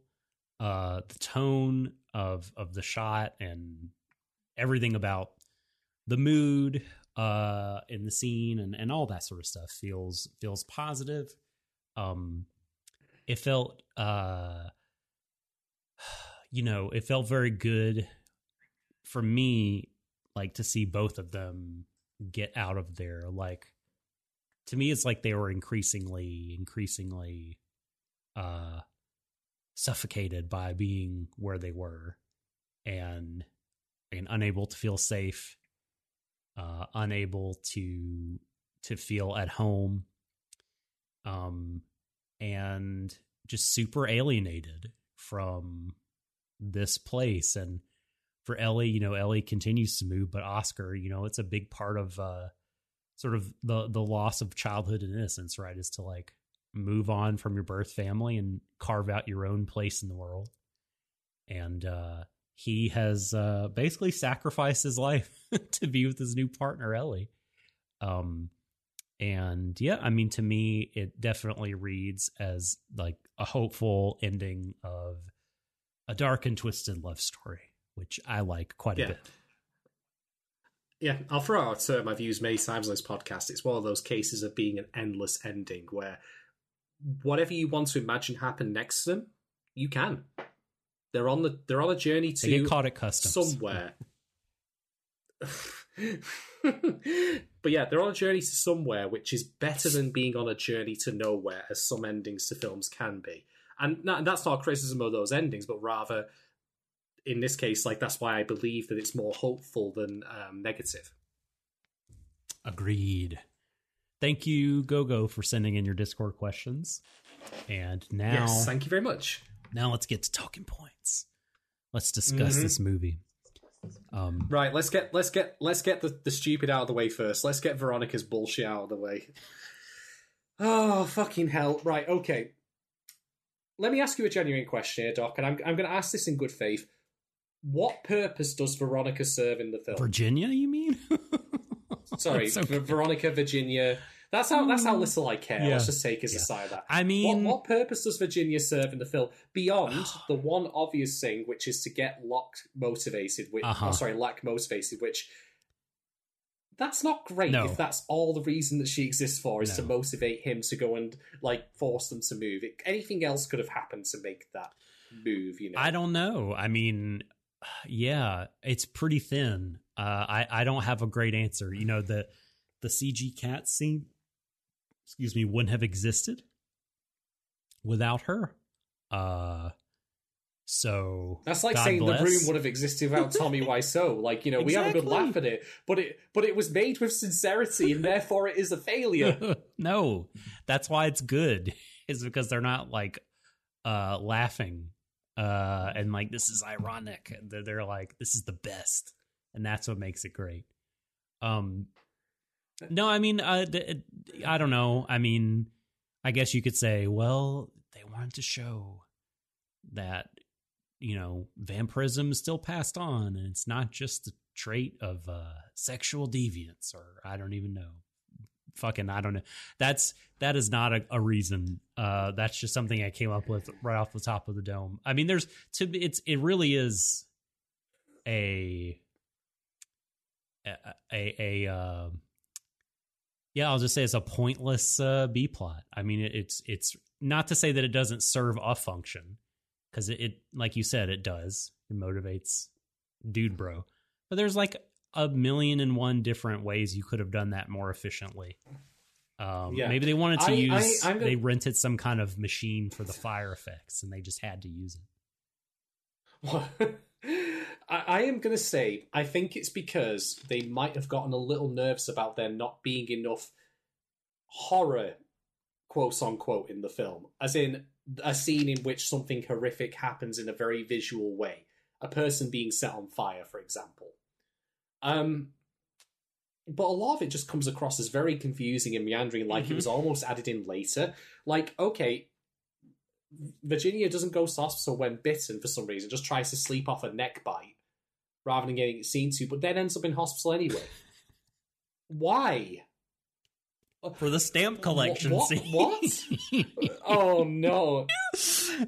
oh yeah, as funny as funny as that is, I shouldn't be laughing in this film. This is meant to Uh. be a serious, you know, meditation on like you know the the the pain of of being known and of being Mhm. of knowing others, and yet, well, maybe that is the pain of knowing others. That the person you've been seeing all this time is into fucking stamps. yeah. Oh no. But yeah, I I think also it's back to my point on the on the, you know, vampire, you know, as as predator stuff, like the fact that like this will get into my talking point a bit about the use of vampire lore and picking and choosing from it. But the fact that they like otherwise were so considered in what they chose to use from vampire lore, including the thing that gives the film its name about, you know, allowing them to come over the threshold, letting them in but then including this bit where if you bite someone but don't kill them, um, they, um, you know, become a vampire. That I think, if you were to subscribe to that unfortunate negative interpretation I brought before, would be made worse by the presence of the fact that she does become a vampire by being bit by Ellie, but by surviving. Whereas if you jettison that entirely, then that's less likely because then you're talking about not just the predatory element, but the you're playing into tropes of like you know queer people being diseased, which is bullshit, of course. I think you've been So- brain poisoned. I think you. I've not you been see, brain you, poisoned. Well, I- by that, I, I guess I supposedly uh, that's maybe not. You're just you're jumping at shadows, like uh, I, I, I know, I know, I am, I know, I am, but I'm just trying to think from the mindset of someone who. And this is the thing, like maybe we shouldn't cede ground to idiots. You know, we shouldn't try and like think from their perspective, like and give any any I mean, there's a But- there's an entire YouTube video by someone called the Movie Evangelist that talks about how this oh movie fuck me. how this movie is like all about like you know getting deceived by the devil basically. And ellie's the perfect manipulator i mean just a load of horseshit. Um so yeah there's gonna be a lot of people you can't there there's no accounting for for idiots who see your art you know No, that's Um, true. but that's there's also that I doesn't will mean say- that doesn't mean that you can't try to do better as you proceed in your career as an artist and have these things pointed out to you Yeah. and you don't want you know these uh readings and interpretations and things you might not have even known were there like in your in your art you Yeah. know? So Yeah, and and again for for listeners at home, school, bus, church, psychiatric office, wherever you might be, I don't subscribe to any of this. I'm just heading things off at the pass because I fear, like you know, well, I mean, I don't need to fear it. You've literally told me that there's people out there who think like that, and give me an example. Fucking hell. Let me make a quick suggestion though. I, it would have actually made sense to have kept um, Virginia being turned into a vampire in the film if the film had ended a tiny bit differently and Oscar had become a vampire. Because imagine that. Imagine if, through choice, he said to Ellie, make me a vampire. And they did. Then you've got like themes of like adolescence and like the Peter Pan, you know, Neverland kind of thing of never growing up. And what that does, like where in the you could even then see it like as perhaps a little bit of a tragedy, like that maybe the mutability of relationships and the uh, and the fact that we do belong in a place right now, but that changes over time. You know, that could be something to be explored. So that would be one way you could use the Virginia subplot to an advantage there. I don't think that would have made the movie better, but I'm saying that like it's not entirely without purpose if you were to use it in such a way. But as presented at the moment, it's just it's just hilarious. Yeah. I mean, it's a mess. Stamp shit. it is very it's it's a mess. I saw um, I saw a stamp I saw a stamp collection I wanted to die. have you ever seen a stamp so bad it made you want to kill yourself via the sun? Ugh. no, I mean, I, I couldn't, so I couldn't uh, I, I want to say that like I I think the movie would have been actively worse if Oscar had become a vampire mm, because I mm. think like to to me um Hakan and Ellie both sort of represent what being stuck or stunted one emotionally one physically. Uh that Yes, they represent you're it's right, like a right. bad thing. And i think the reason ellie wants oscar to fight back against the bullies right is a part of this like helping him uh realize his potential and kind of become a better version of himself like moving forward right? And so i don't think that they would want to take away his ability to to do that. So that that's where i stand on that.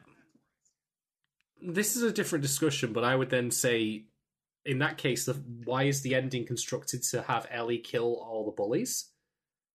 Where Ellie does it for him, but I'm well they were gonna I they were gonna murder that's- him well, yes, yes, And she- I- and it's yes, to, but the thing uh, is, I'm I'm still I'm still talking about the film's construction. uh, what's it's so so that chekhov's threat could be used right? Because you Yeah. know he was like well what if what if they hit me back? And she's like hit him again. And he's like what if they gang up on me? And she's uh, sorry they're they're like uh then i'll i'll be there to help you. And What if what if Oscar swam away? then she then they're What if- there to what- help him What if Oscar literally just swam away? right I'm just gonna hang out in the middle of the pool and, and then just wait for the teachers to come back. uh, anyway, anyway, no, I I agree with you. Um, I think, but I think it's just one of those things where you can reflect on like what this could have been used to do instead, Sure. rather than just doing nothing really. uh-huh It's a shame. Um, because I feel like it's one of those things where they felt like they had to fluff up the horror element in in a very obvious way.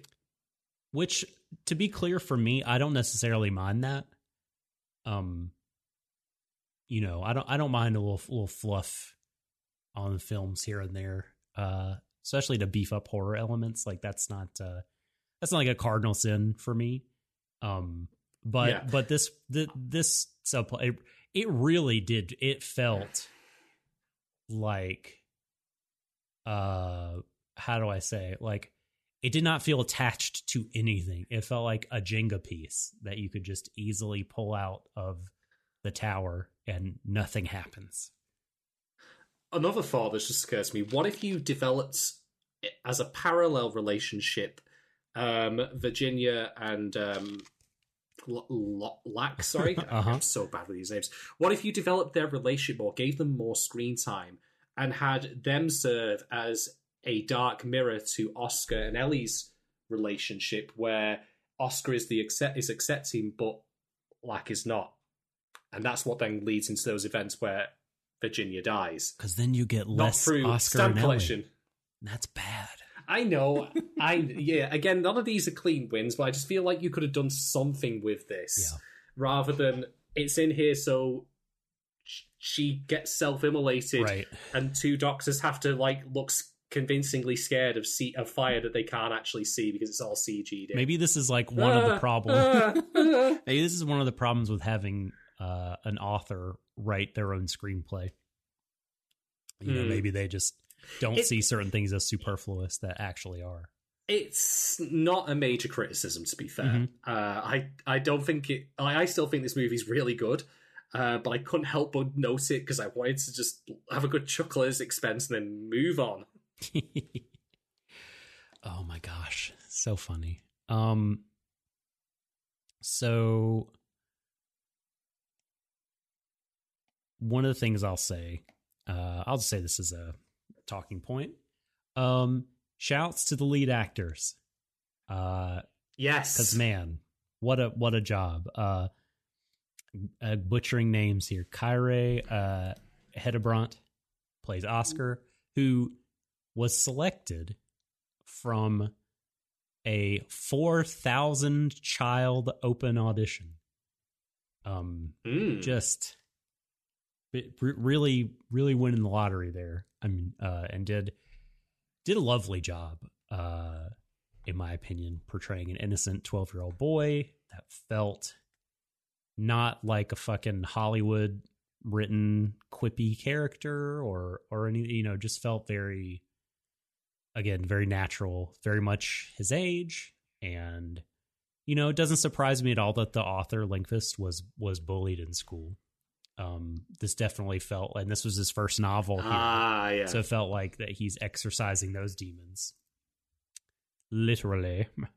Uh no that like uh, oh, and and so i thought yeah just the performance was really good there like and and he he felt like innocent but also like you there were like darker tinges to his character that you could see from time to time like when he wouldn't just straight up invite Ellie in or you know when he's he's got his little murder scrapbook or he's uh stabbing uh trees and just little There's little bits here and there like sorry go ahead. Yeah. he's got simmering anger. where he's pl- where he's playing with them over you know them being a vampire and like coming in not saying anything. That that stuck out to me. Like i don't think that was him being like at this point he's accepted that ellie's a vampire. So it wasn't what it didn't come across as like a fun jokey thing. Like it felt like he was getting a little you know power play going on there like you know exercising some Yeah, authority a little little bit. cruelty. I mean it's and, and Yeah. children are cruel. Like he didn't he was doing something uh, may playing a cruel joke and he did not understand the consequences.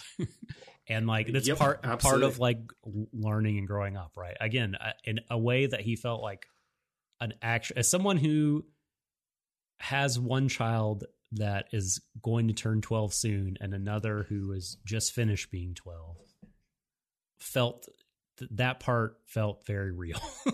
That part felt very Yeah. real.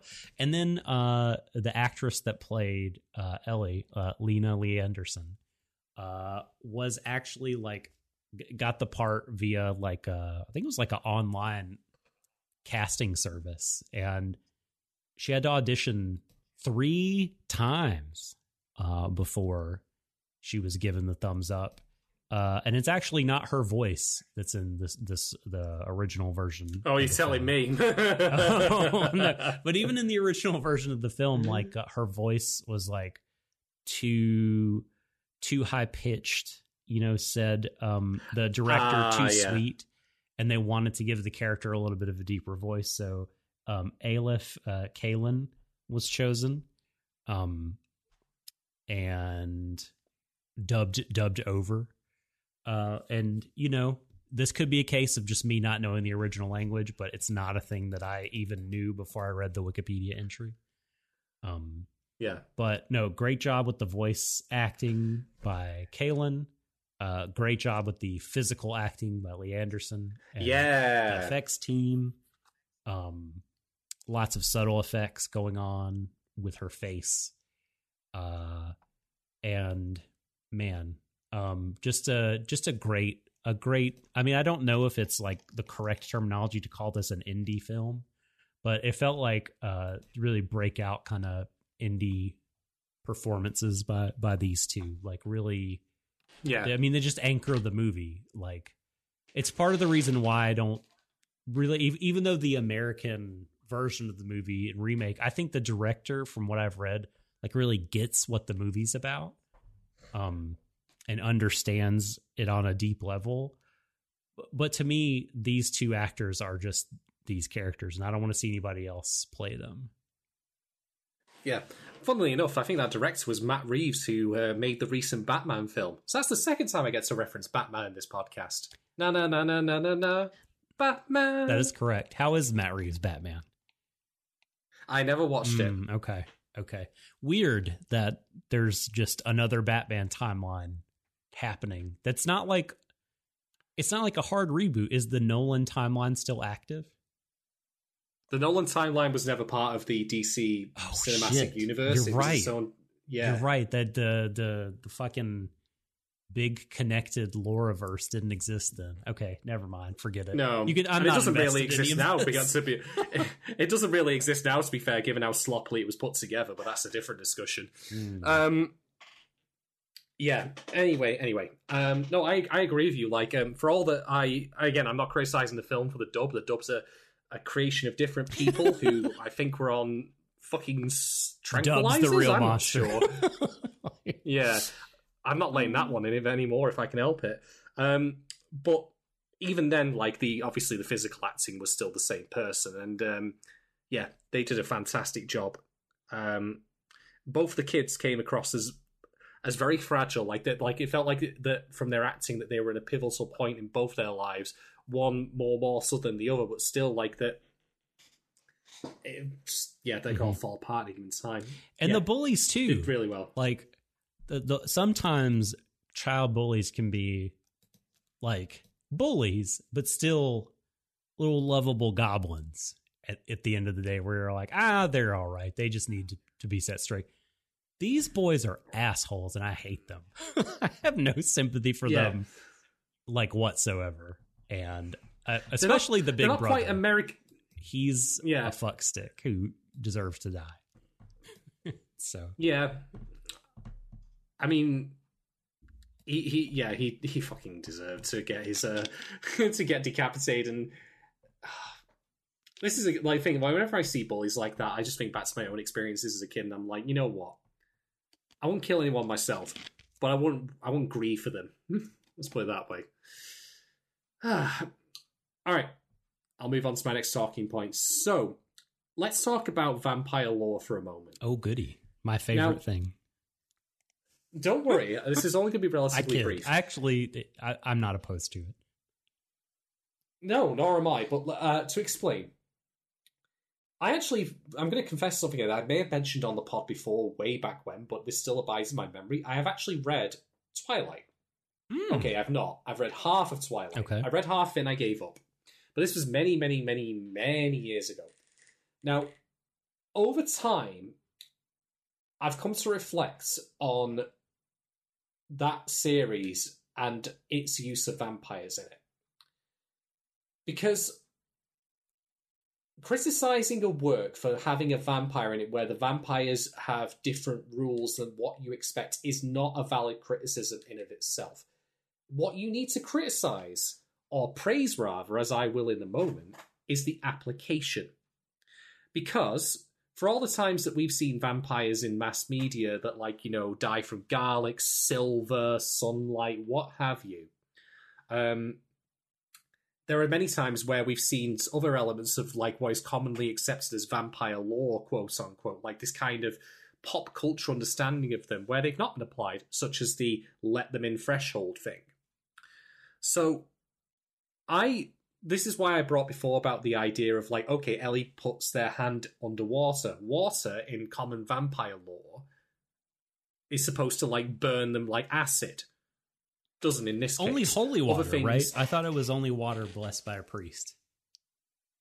I've seen in some stuff just straight up water. generally They're, they're just aquaphobes. But yeah, I, I yeah, I was gonna say like I mean that that swimming pool like that the only thing that's got is it's chlorine, so uh, I don't think that's got the uh, blessing No. of the of the Catholic Church on it. I don't know. that but pool, point the pool being is, is- uh, a totally secular pool, un unsaved, non blessed pool. Yep. So I, I whether I'm whether that was like something they deliberately thought of or not, or if it was intended to just be a, a thing that they didn't care about, like this is something I'm going to praise the film for. It took the idea of vampires not being able to cross thresholds and took it to the next level Mhm. and used it to explore an element of the human condition. Right. That to me is when you're actually really exercising your craft and doing a great job as a writer, where you see an attribute of a monster um, in the pop culture sense, like say with Frankenstein, like you know you could use the like Frankenstein's a monster like, to put an idea in the, out in the in the world. What if you made a story about Frankenstein, which was I am all of these different pieces of people, and I have different memories from them through eidetic memory, genetic memory, whatever. I don't know. You know, who, who am I really? that kind of thing. That's when you. That's when you're using the monster to go further. You're not simply seeing it as a set of rules to play like out in set pieces. You're using it as a theme. And so that alone, I think, earns this film a lot of marks for me. Now, again, if you've got a film where someone's a vampire, like say Blade, for example, and it's just Blade killing the fuck out of people as a vampire, to, killing other to vampires, sweet it's just a- techno oh, music. yeah, then I'm okay with that. What I care about is your application and your intent. And this ties back to the other stuff I said before, where I felt some of the application intent was a tiny bit flaky on the less important elements of the film.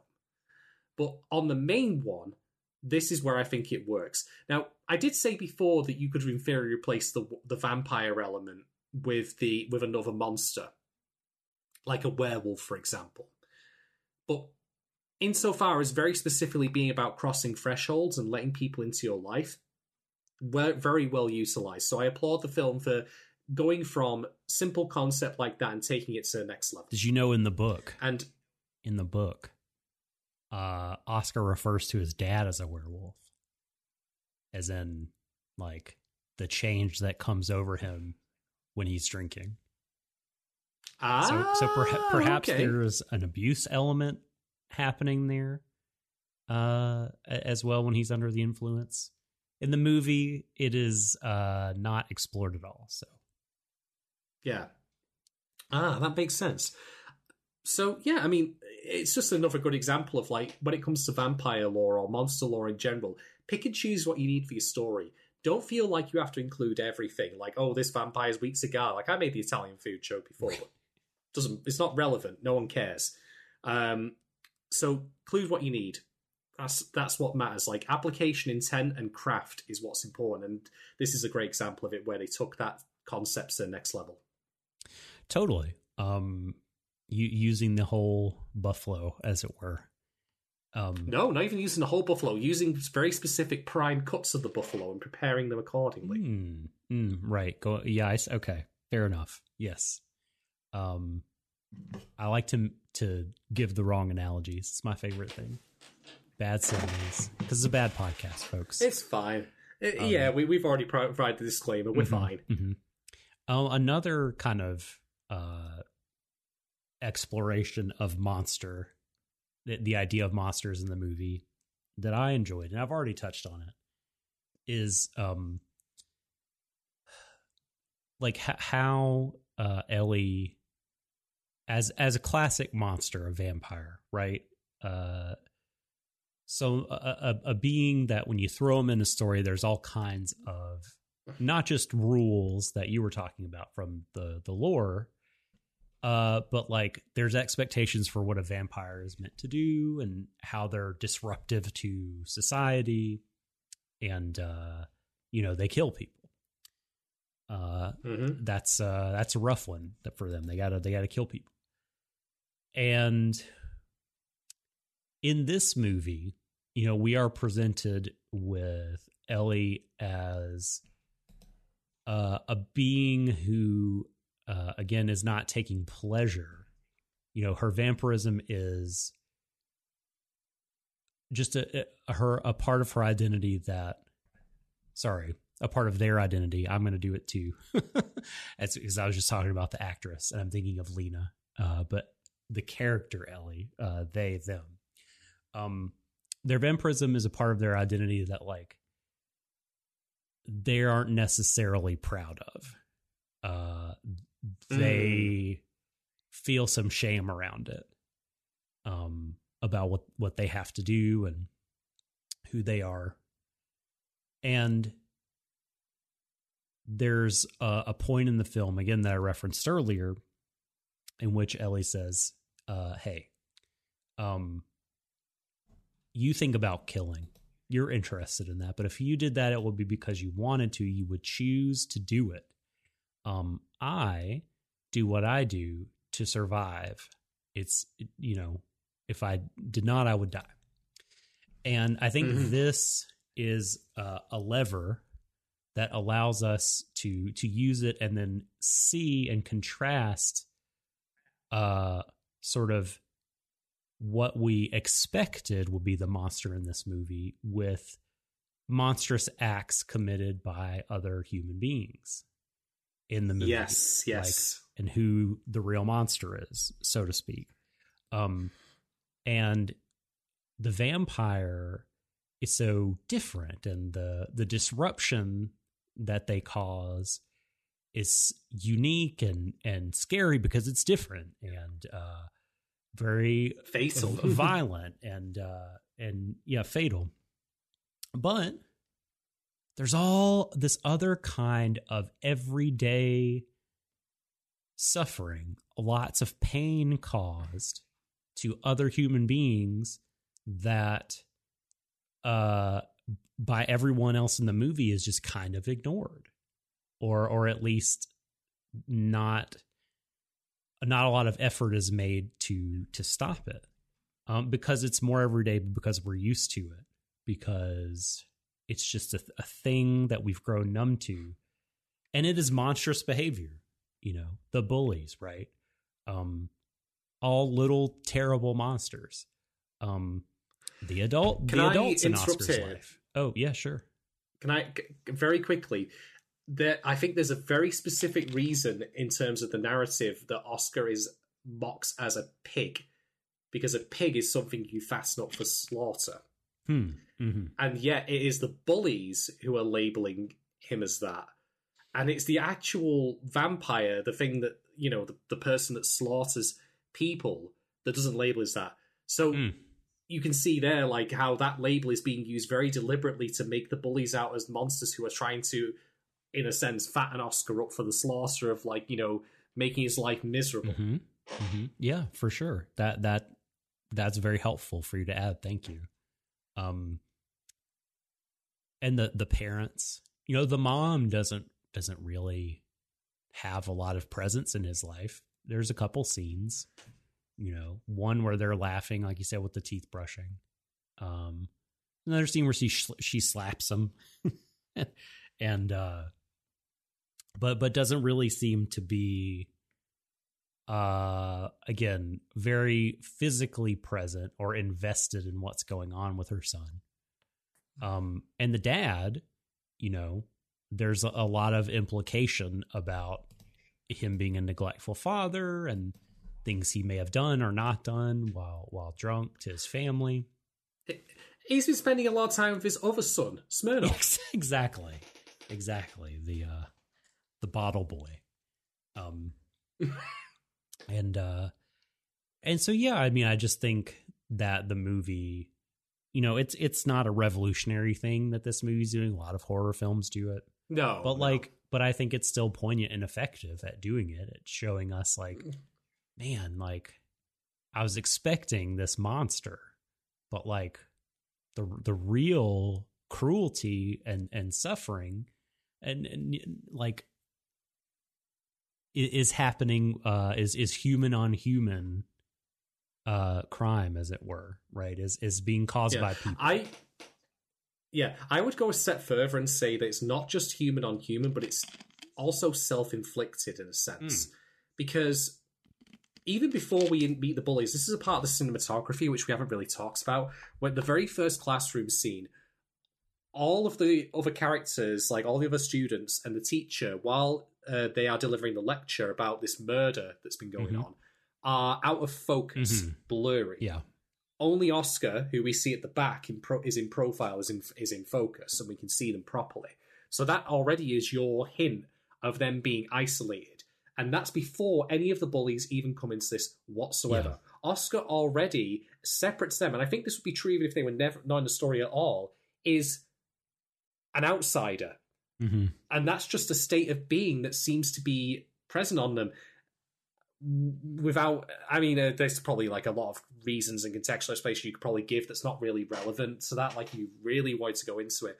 But i think a lot of people even ex- outside of like you know if they've ever been bullied or like you know threatened or with violence whether emotional physical or mental like there are a lot of people out there who just feel like they don't belong. They are you know the round pegs in square Mhm. holes or to get into a very quick talking point here they are the colored squares on the rubik's cube that don't belong on that side Ha ha. that's that's why that's in there because That's lovely. for all that Ellie can solve, all that Ellie can solve the Rubik's cube and make all the squares line up, they can't find a place where they can truly settle themselves. But that then begs the question: Is having you know a Rubik's cube is a puzzle, but is life a puzzle to be solved where you find like all the people of the same color in the sense of like red, green, blue, white, or whatever you know, like if you want to use them as metaphor. You find a, a place You to belong. You find your side of the square. Yeah, you don't need to be in a uniform pattern on the on on the Right. thing. You know, Yes. as long as like you're happy there. Yes. That's what the Rubik's cube is meant to The, the commonality could could be anything. Could be very different than yes, than you all being could- it- it could part be- orange, for example. Yeah, it could be. Oh my god, we're all trapped on this Rubik's cube and subject to the whims of an angry god, constantly trying to match us up. No. oh man. Ah, yeah. So there, there's a lot of really good stuff about that, as you say. Like, is there is the monster of like you know the bullying and all that, but the, the I think the real terror of this film overall, which all of this meshes into, is the terror of the transience of relationships, of like belonging. Um, I mean, Ellie, like you know, I would be willing to bet, and this is just part of the speculation about the film, like that they didn't always live in this particular part of Sweden, maybe not even Sweden at all. Right. Uh, at least as the film presents. I know the book goes into more detail on this, but they've clearly moved around a lot, found like you know formed relationships temporarily, and then had to move on again. And while the circumstances of the movie on this time are due to external things because of lax involvement, that was always going to happen inevitably anyway.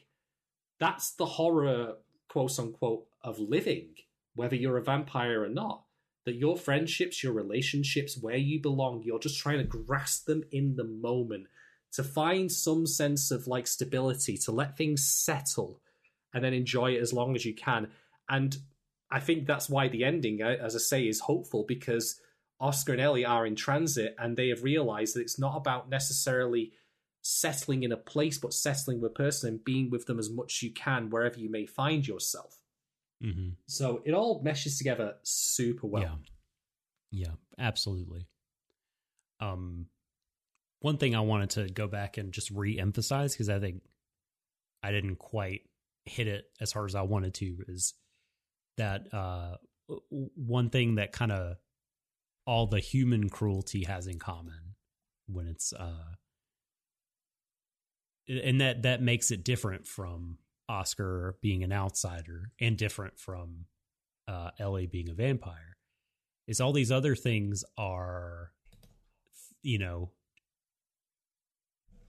are choices that human beings Mhm. make every day and that we all make every day um and there's a lot of people in the movie that make the choice not to uh not to see what's happening right like a and i think the director was very intentional about this wanted to make the adults be physically around what was happening be close by in a uh you know geographical sense in close in proximity but you know reading a book when oscar's weightlifting or in another room doing something while oscar's in his room or um with other Mhm. kids while oscar's being bullied on the ice like just not trying to really make an effort there not listening hard enough or or asking one more time if everything is okay i think is the the quote that uh the director said right like uh Yeah. a- and all of that is again like this is all things that could be different that that doesn't have to be it could, we could change and uh make other people's lives better but we just choose not to and uh Mhm. that again feels pretty monstrous um when you think about it. Um Yeah, absolutely. so uh um okay another talking point um yeah so i think well how do you feel about the movie's portrayal of innocence? Because i think we do i mean we have you know oscar the innocent right at the beginning of the movie. Doesn't feel like he has a lot of agency. Feels pretty Mm, no, passive. um, what's that I was going to say, I I think that the movie is very much about the fact that no one is innocent. Um, because oh i don't i guess suppose like, i don't mean in in a i didn't do anything wrong sense but in a uh you know the william blake dichotomy of innocence versus experience right like being a child No, I, I, I, versus- yeah. Oh, right, versus right, being right. an adult right like uh, yeah, because because I was going to say like Oscar already feels like that. You know, he's looking at like all this stuff about you know these crimes and all that. Like he's already a bit of an outsider. Um, so I wouldn't describe but again him necessarily. it feels like as- a child's fascination to me True, you know? true. Um, gosh, I think from my perspective, I think that it's maybe trying to posit the fact that like this kind of like young innocence, like it, it's like being unsullied almost mm-hmm. like Oscar approaches Ellie in a way that I suspect a lot of people over their life, um, long as it is, never well haven't done. Um, and I think it speaks to maybe like the fact that we as ad- like as we grow older, we harden, Mhm. our hearts harden a little bit, perhaps. But because Oscar's that that age, um, he ha- doesn't have the same preconceptions and notions that we as adults would. Um, not saying it's impossible for people to care when they're older, of course, far from it. But I think that I think that because he's very like you could have in theory done this story like say about an adult meeting Ellie of the same age. Not that they would have gone for romantic, like, but rather my point being that like you could have had it from me from the adult perspective here. But I think that the choice of it being uh, Oscar as a child, like who meets Ellie at this particular point in both their lives, uh, and bonds them in such a way, I think speaks to um, the fact that, like, you know, we should try and connect with people while we can before we lose the ability to do so because no one else is out there to help Ellie. The, the other thing I'll mention as well is like, if you think about it, going back to the anime, you know, 500 year old person joke here, and as much as I hate favorite chestnut Ellie in theory, Ellie in theory is like you know, okay, they are twelve, but that's their body, and they're actually like older. But in this film, they present as a child Yeah. and act like a child still, even though you'd think logically they would be like you know, well, I have seen many Ex- things. Like it's like the interview with a vampire. Uh-huh. And I think that's a very I think that's a very deliberate choice that Yeah. given given the ability to go back between like a child's ability to really reach out and like, you know, just bond with people without preconceptions versus the hard like the hardness of like adult adulthood, like in terms of like how much open your heart is to it. The fact that Ellie makes that choice to still like act that age or like act in that way emotionally, despite all that's happened, I think is uh, something to keep in mind. it feels like there's like a real materialist kind of metaphysics to vampirism in this movie.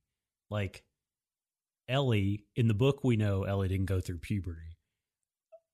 And I guess even if you don't include the book content they they wouldn't necessarily have either at at age 12 and like it's almost like also it, d- despite being immortal their brain is also still the brain of a 12 year old and not the interview with the vampire thing of like i look 12 on the outside but like i could talk to you about the french revolution or some bullshit. You know what i mean? I'm, I'm this like jaded old person on the inside. Um so that's really kind of interesting.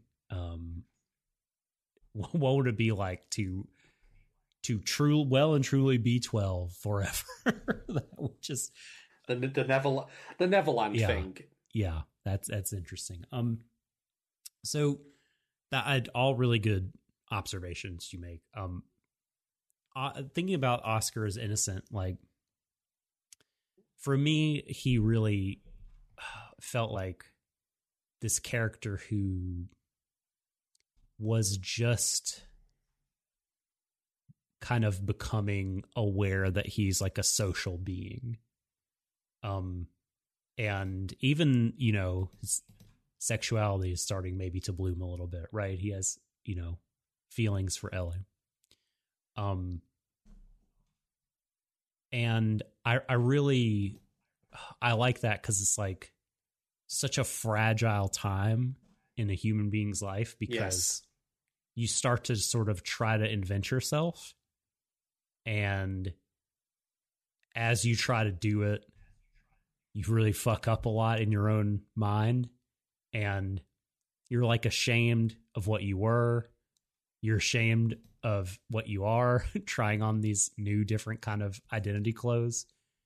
Um and then in ellie's case like you know they still like that scene when she kills uh Jocke and has just finished feeding and then it's like she's sitting there you know straddling the corpse and then she like puts her head in her hands and like kind of holds herself.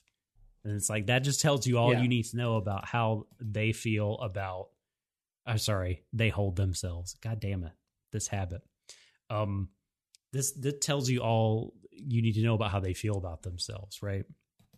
And and how they feel about that part of their their identity.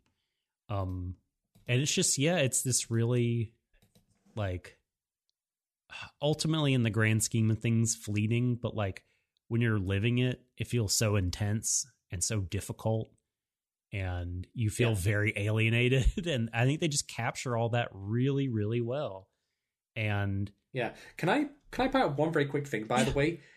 And it's just it's just occurred to me only now, but I think this actually gels with the point I'm going to make, which is the teacher says uh, to Oscar, like you know when he when he's asking about going weightlift, like yeah, you can do it, you can totally do it if you put your if you try, and what I'm getting at is like hearing that from someone.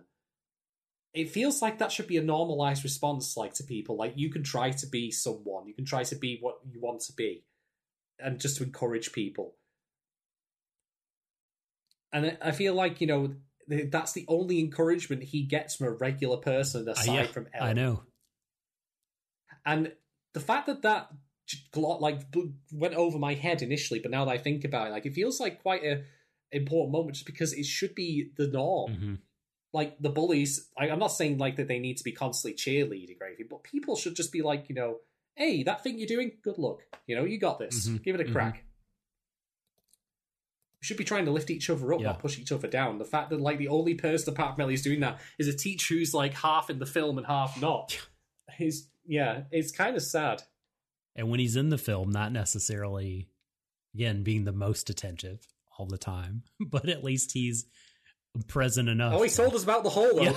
There's a hole. Don't forget the hole. Hole over there. Hole this way. Hole. Don't fall in the hole. Oh no, someone fell in the hole. Yep. Uh, he's always being distracted by other messes that he leaves Oscar in the lurch.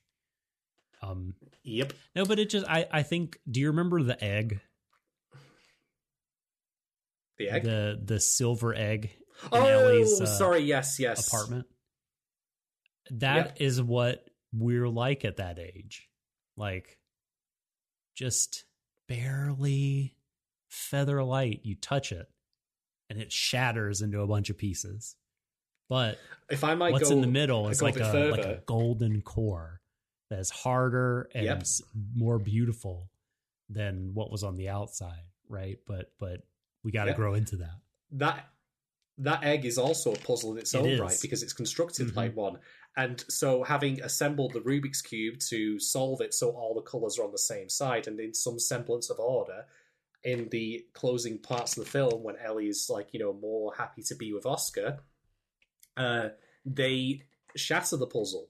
So while we don't get the scene that you might expect of the Rubik's cube like being left unsolved and like full focus in the camera, like at the end of the film, The Rubik's it's it, it it it is a bookend to it. Mhm. It is a bookend to that point being made earlier, where Ellie assembles something into a, into an ordered state, and then a similar kind of puzzle is unordered because they are in a different position now, where they're happy to allow this more chaotic Mm. element into the life of Oscar's presence. Mhm. Yes, that's an excellent observation. What do? What's your next point? Let's talk about language. Okay.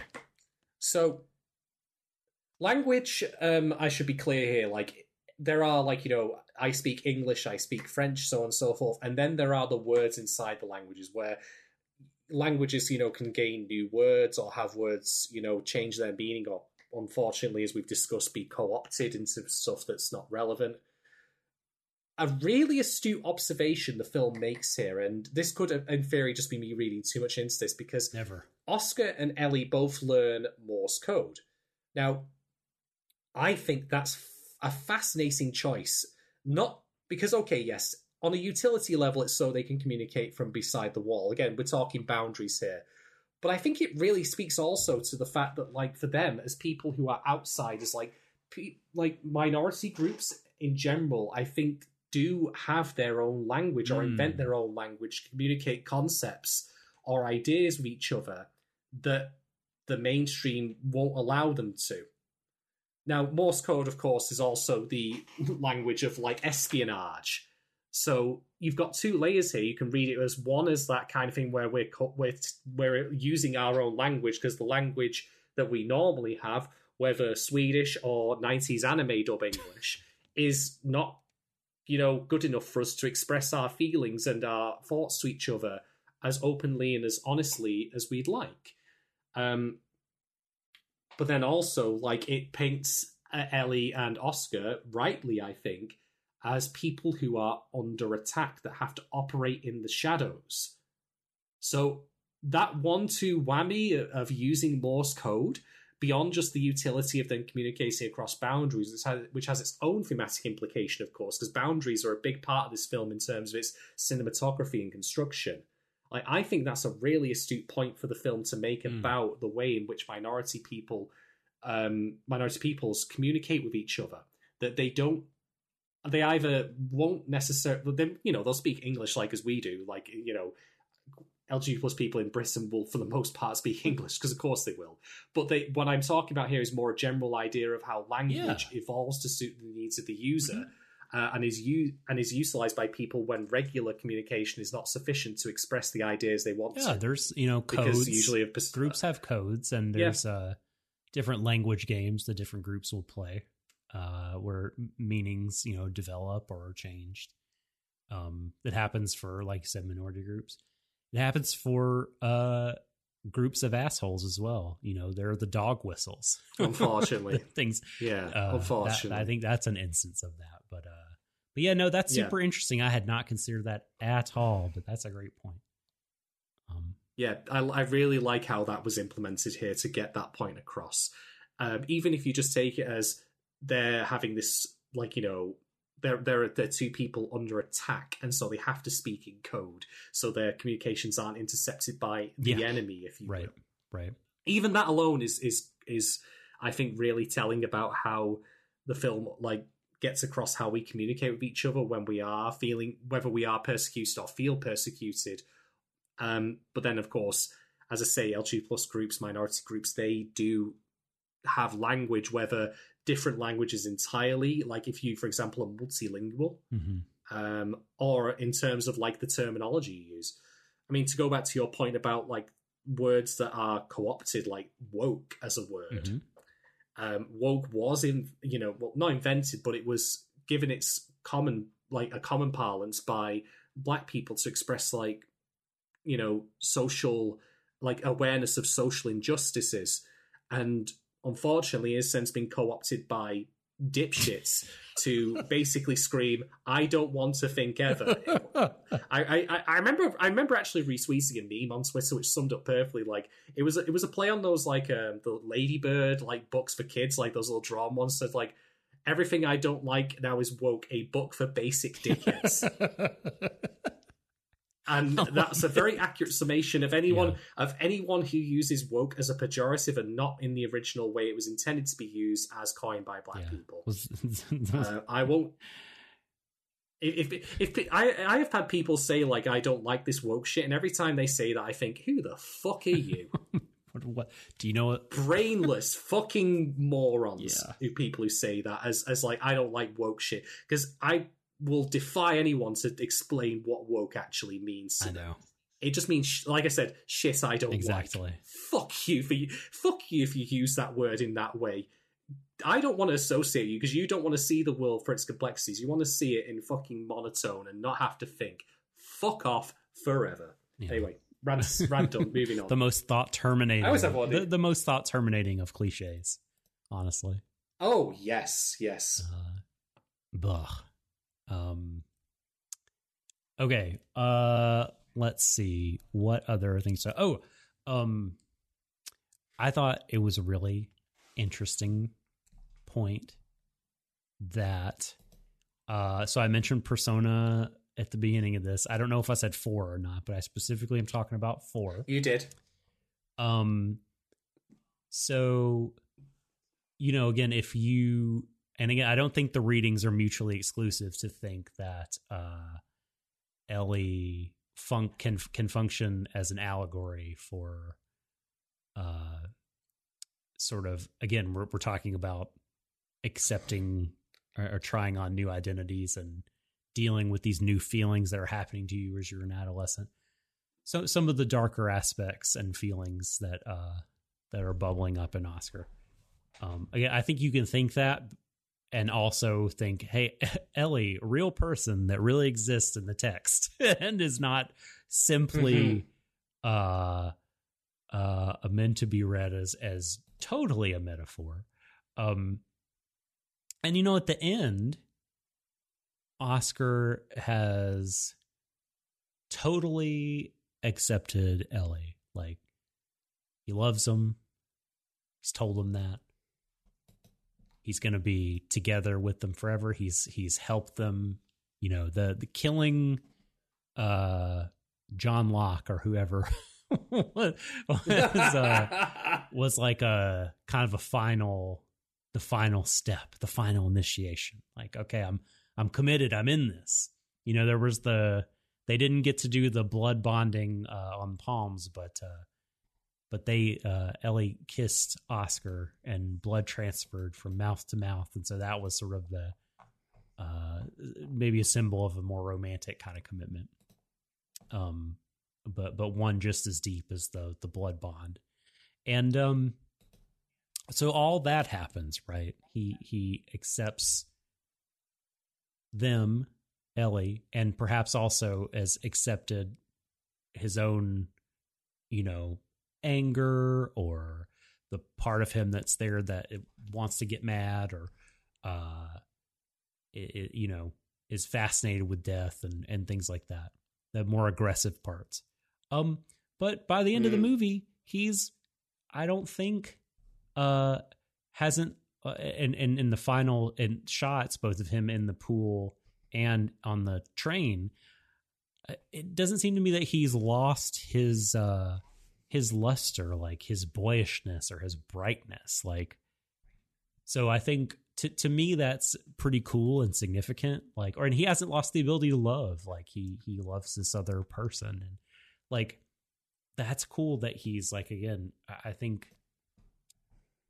definitely loves and accepts Ellie, the human being, but also again, I think on top of that is uh, a salient metaphor for him uh, accepting himself um whether or not those aspects of himself are socially palatable or something that other people like or or would would approve of like he he's settled that and he still is like hasn't kind of lost like the light sort of that was shining from him right and uh i just think Yeah. that's good There, there isn't, there isn't that scene between Ellie leaving and him going to the pool where he's very, very mopey and not doing the things he started doing.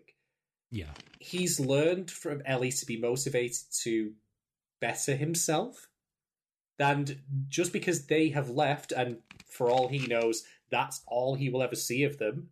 They Right. might, he wasn't expecting them to come to the Right. pool and save him, you know.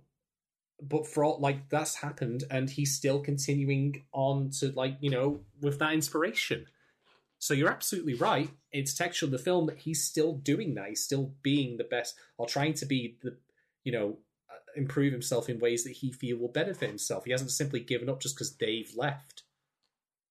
so good so good and ellie didn't need to come back you know it was, could have been easier potentially for their But it was pretty. It was pretty. It was sick. It was pretty satisfying. yeah Oh, it was great. it ruled great great it, what a what an ending firecracker of an ending Only thing, only thing that could have been better would have been that teacher coming back in afterwards and seeing him, thinking like, "I am retiring. I've seen way too much shit recently." Because he, of course, saw the body in the uh, in the lake.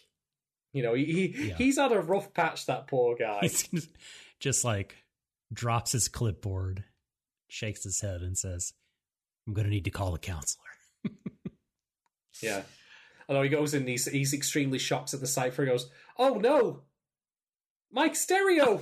Someone kicked in the wall! Right, yes he ruined my stereo's ruined uh, ah, He just pulls out from the from the blood filled pool, and he's like, "Oh, it'll never work again."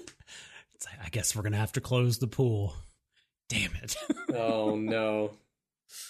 Oh my god Also, someone spilled strawberry jam in here. Never mind.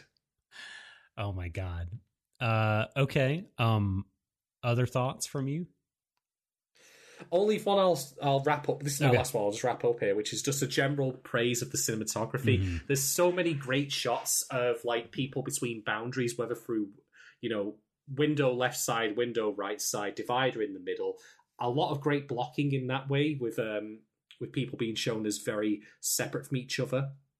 Um, some of the earlier shots in the film, um, snow at night is terrifying because you wouldn't expect a vampire to move to a colder climate necessarily, at least as I see it. Or no, rather, what I mean to say is like vampires aren't, to my knowledge, part of folklore in like the Nordic, like the Nordic territories.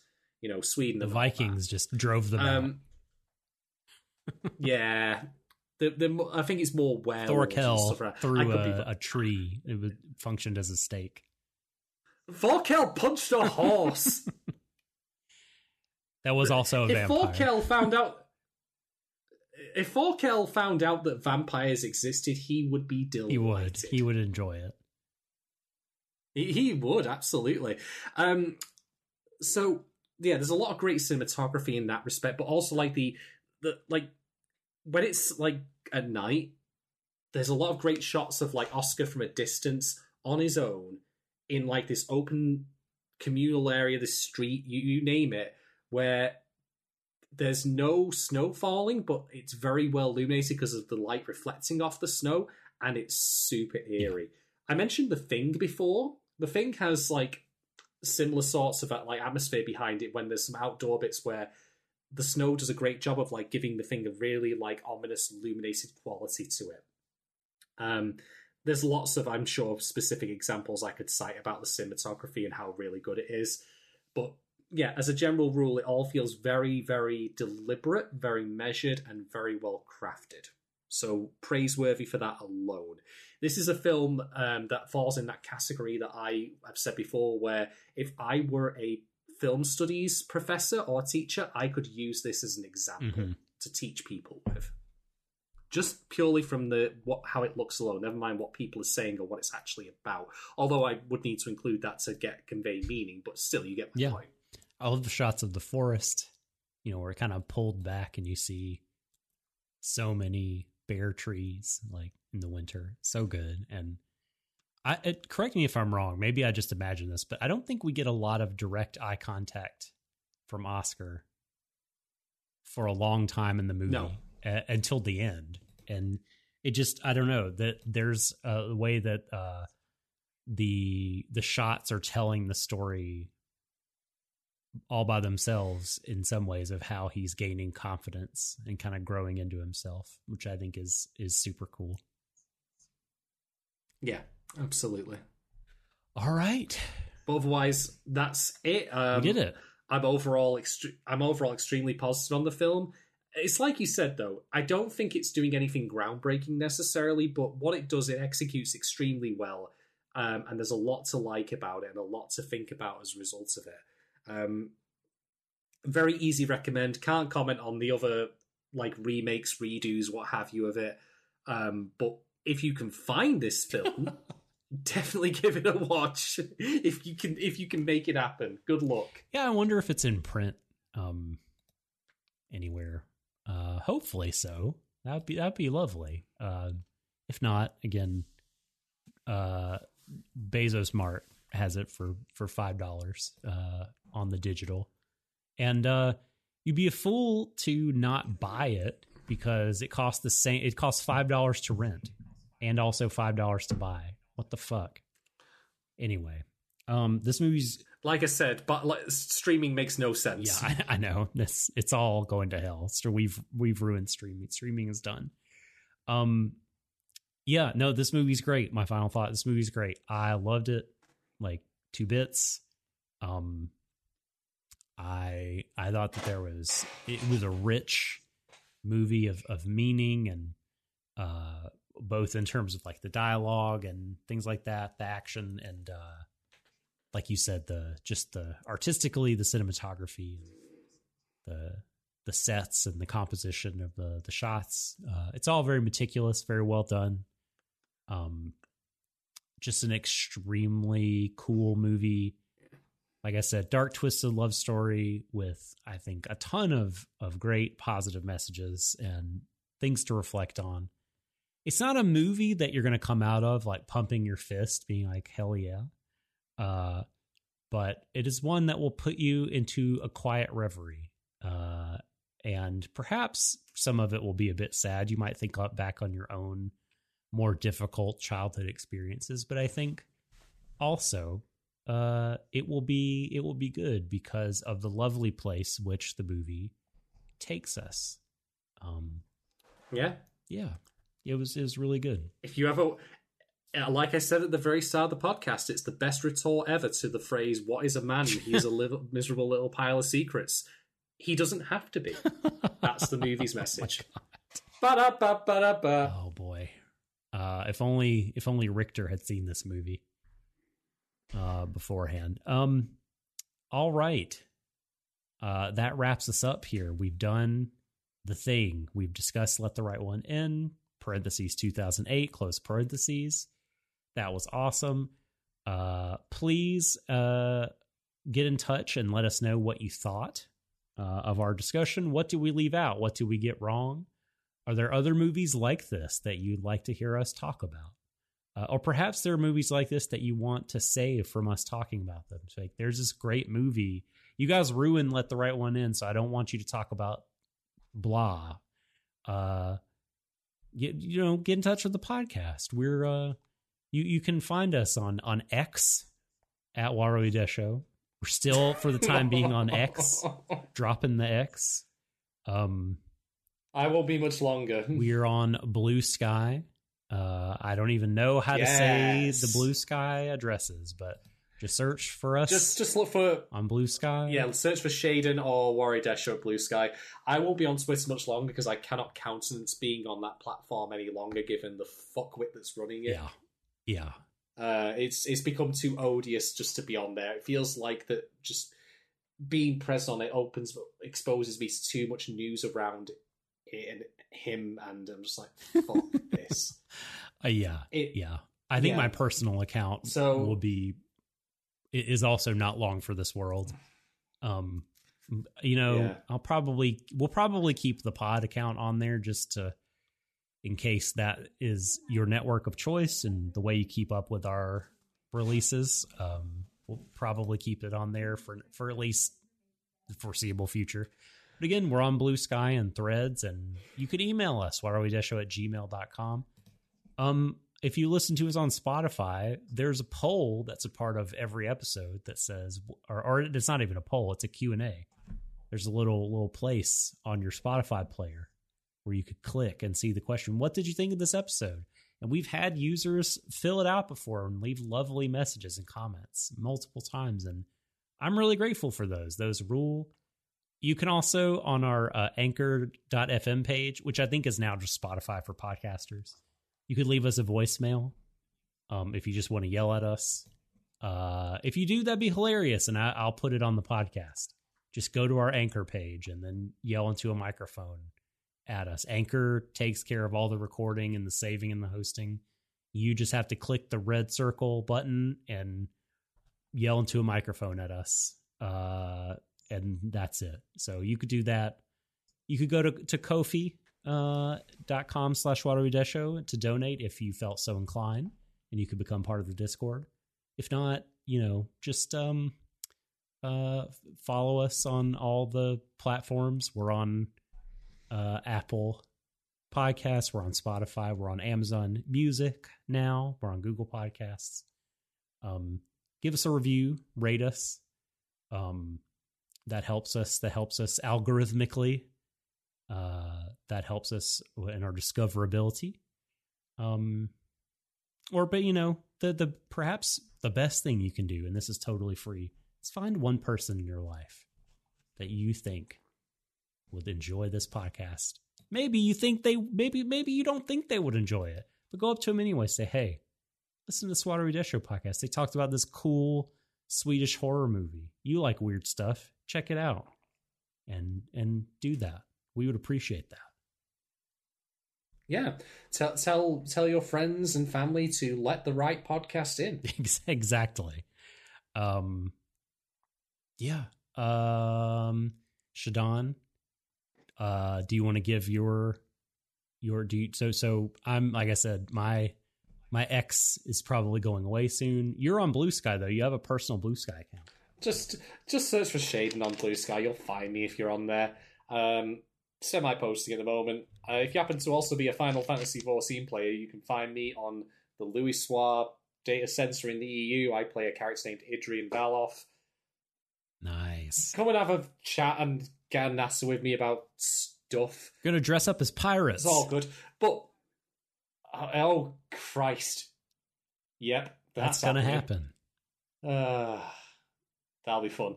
Um, in all seriousness, I will just reiterate what I spoke about before when it came to the gender elements of this particular film, which is I'm a fucking idiot when this comes to comes to this stuff. I I will try to be honest and I'll try to be open minded and I'll try to be fair and I'll try to be positive and progressive.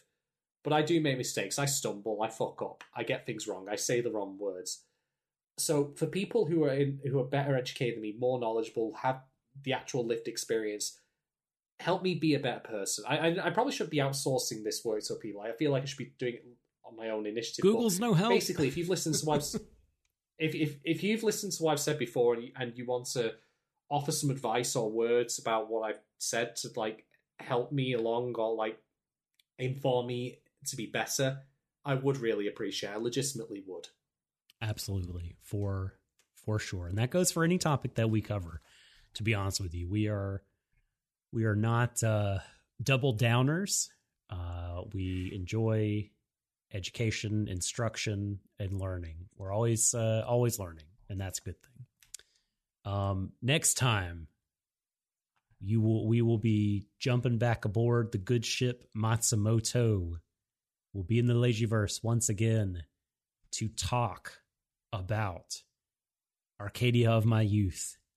Uh, the this film uh, made in 1982, the year in which uh, Let the Right One In is set. Let that be the connective tissue, if you must have it. Nice. that's a that's a segue. That's a bridge. Yeah, yeah, and uh, I'm going to be reading at least a hefty chunk of uh, the Helen McCarthy edited collection of Leiji Matsumoto essays. Um, I don't have it in front of me, so I don't remember the title. But if you search Leiji Matsumoto, Helen McCarthy, and on you know Barnes and Noble or, or other book sites, you can find it. I don't know if there are many copies left. It's a couple, it's a couple years old at this point. Um, but I'm going to try to uh, increase the the knowledge of Matsumoto here, uh, and specifically Arcadia of my youth, because we we talked about uh, Leiji quite a bit, and we talked a little bit about Rintaro. But I'll see if I can learn anything and, and to bring to to shed some more light and give some more context to to him and well them both of those guys in, in this movie. But I'm really excited to get back to it because we both had a great time with Galaxy Express. Heck yeah. All right. Uh, well, until next time, folks, he is Shadon. I am the Subtle Doctor. This has been Warui Deshou saying, embrace each other, everyone, to the ends of the universe. Good night. Bring back the brothers. Why do horror movies always have the coolest wallpaper? It's awesome. I know. Bye bye.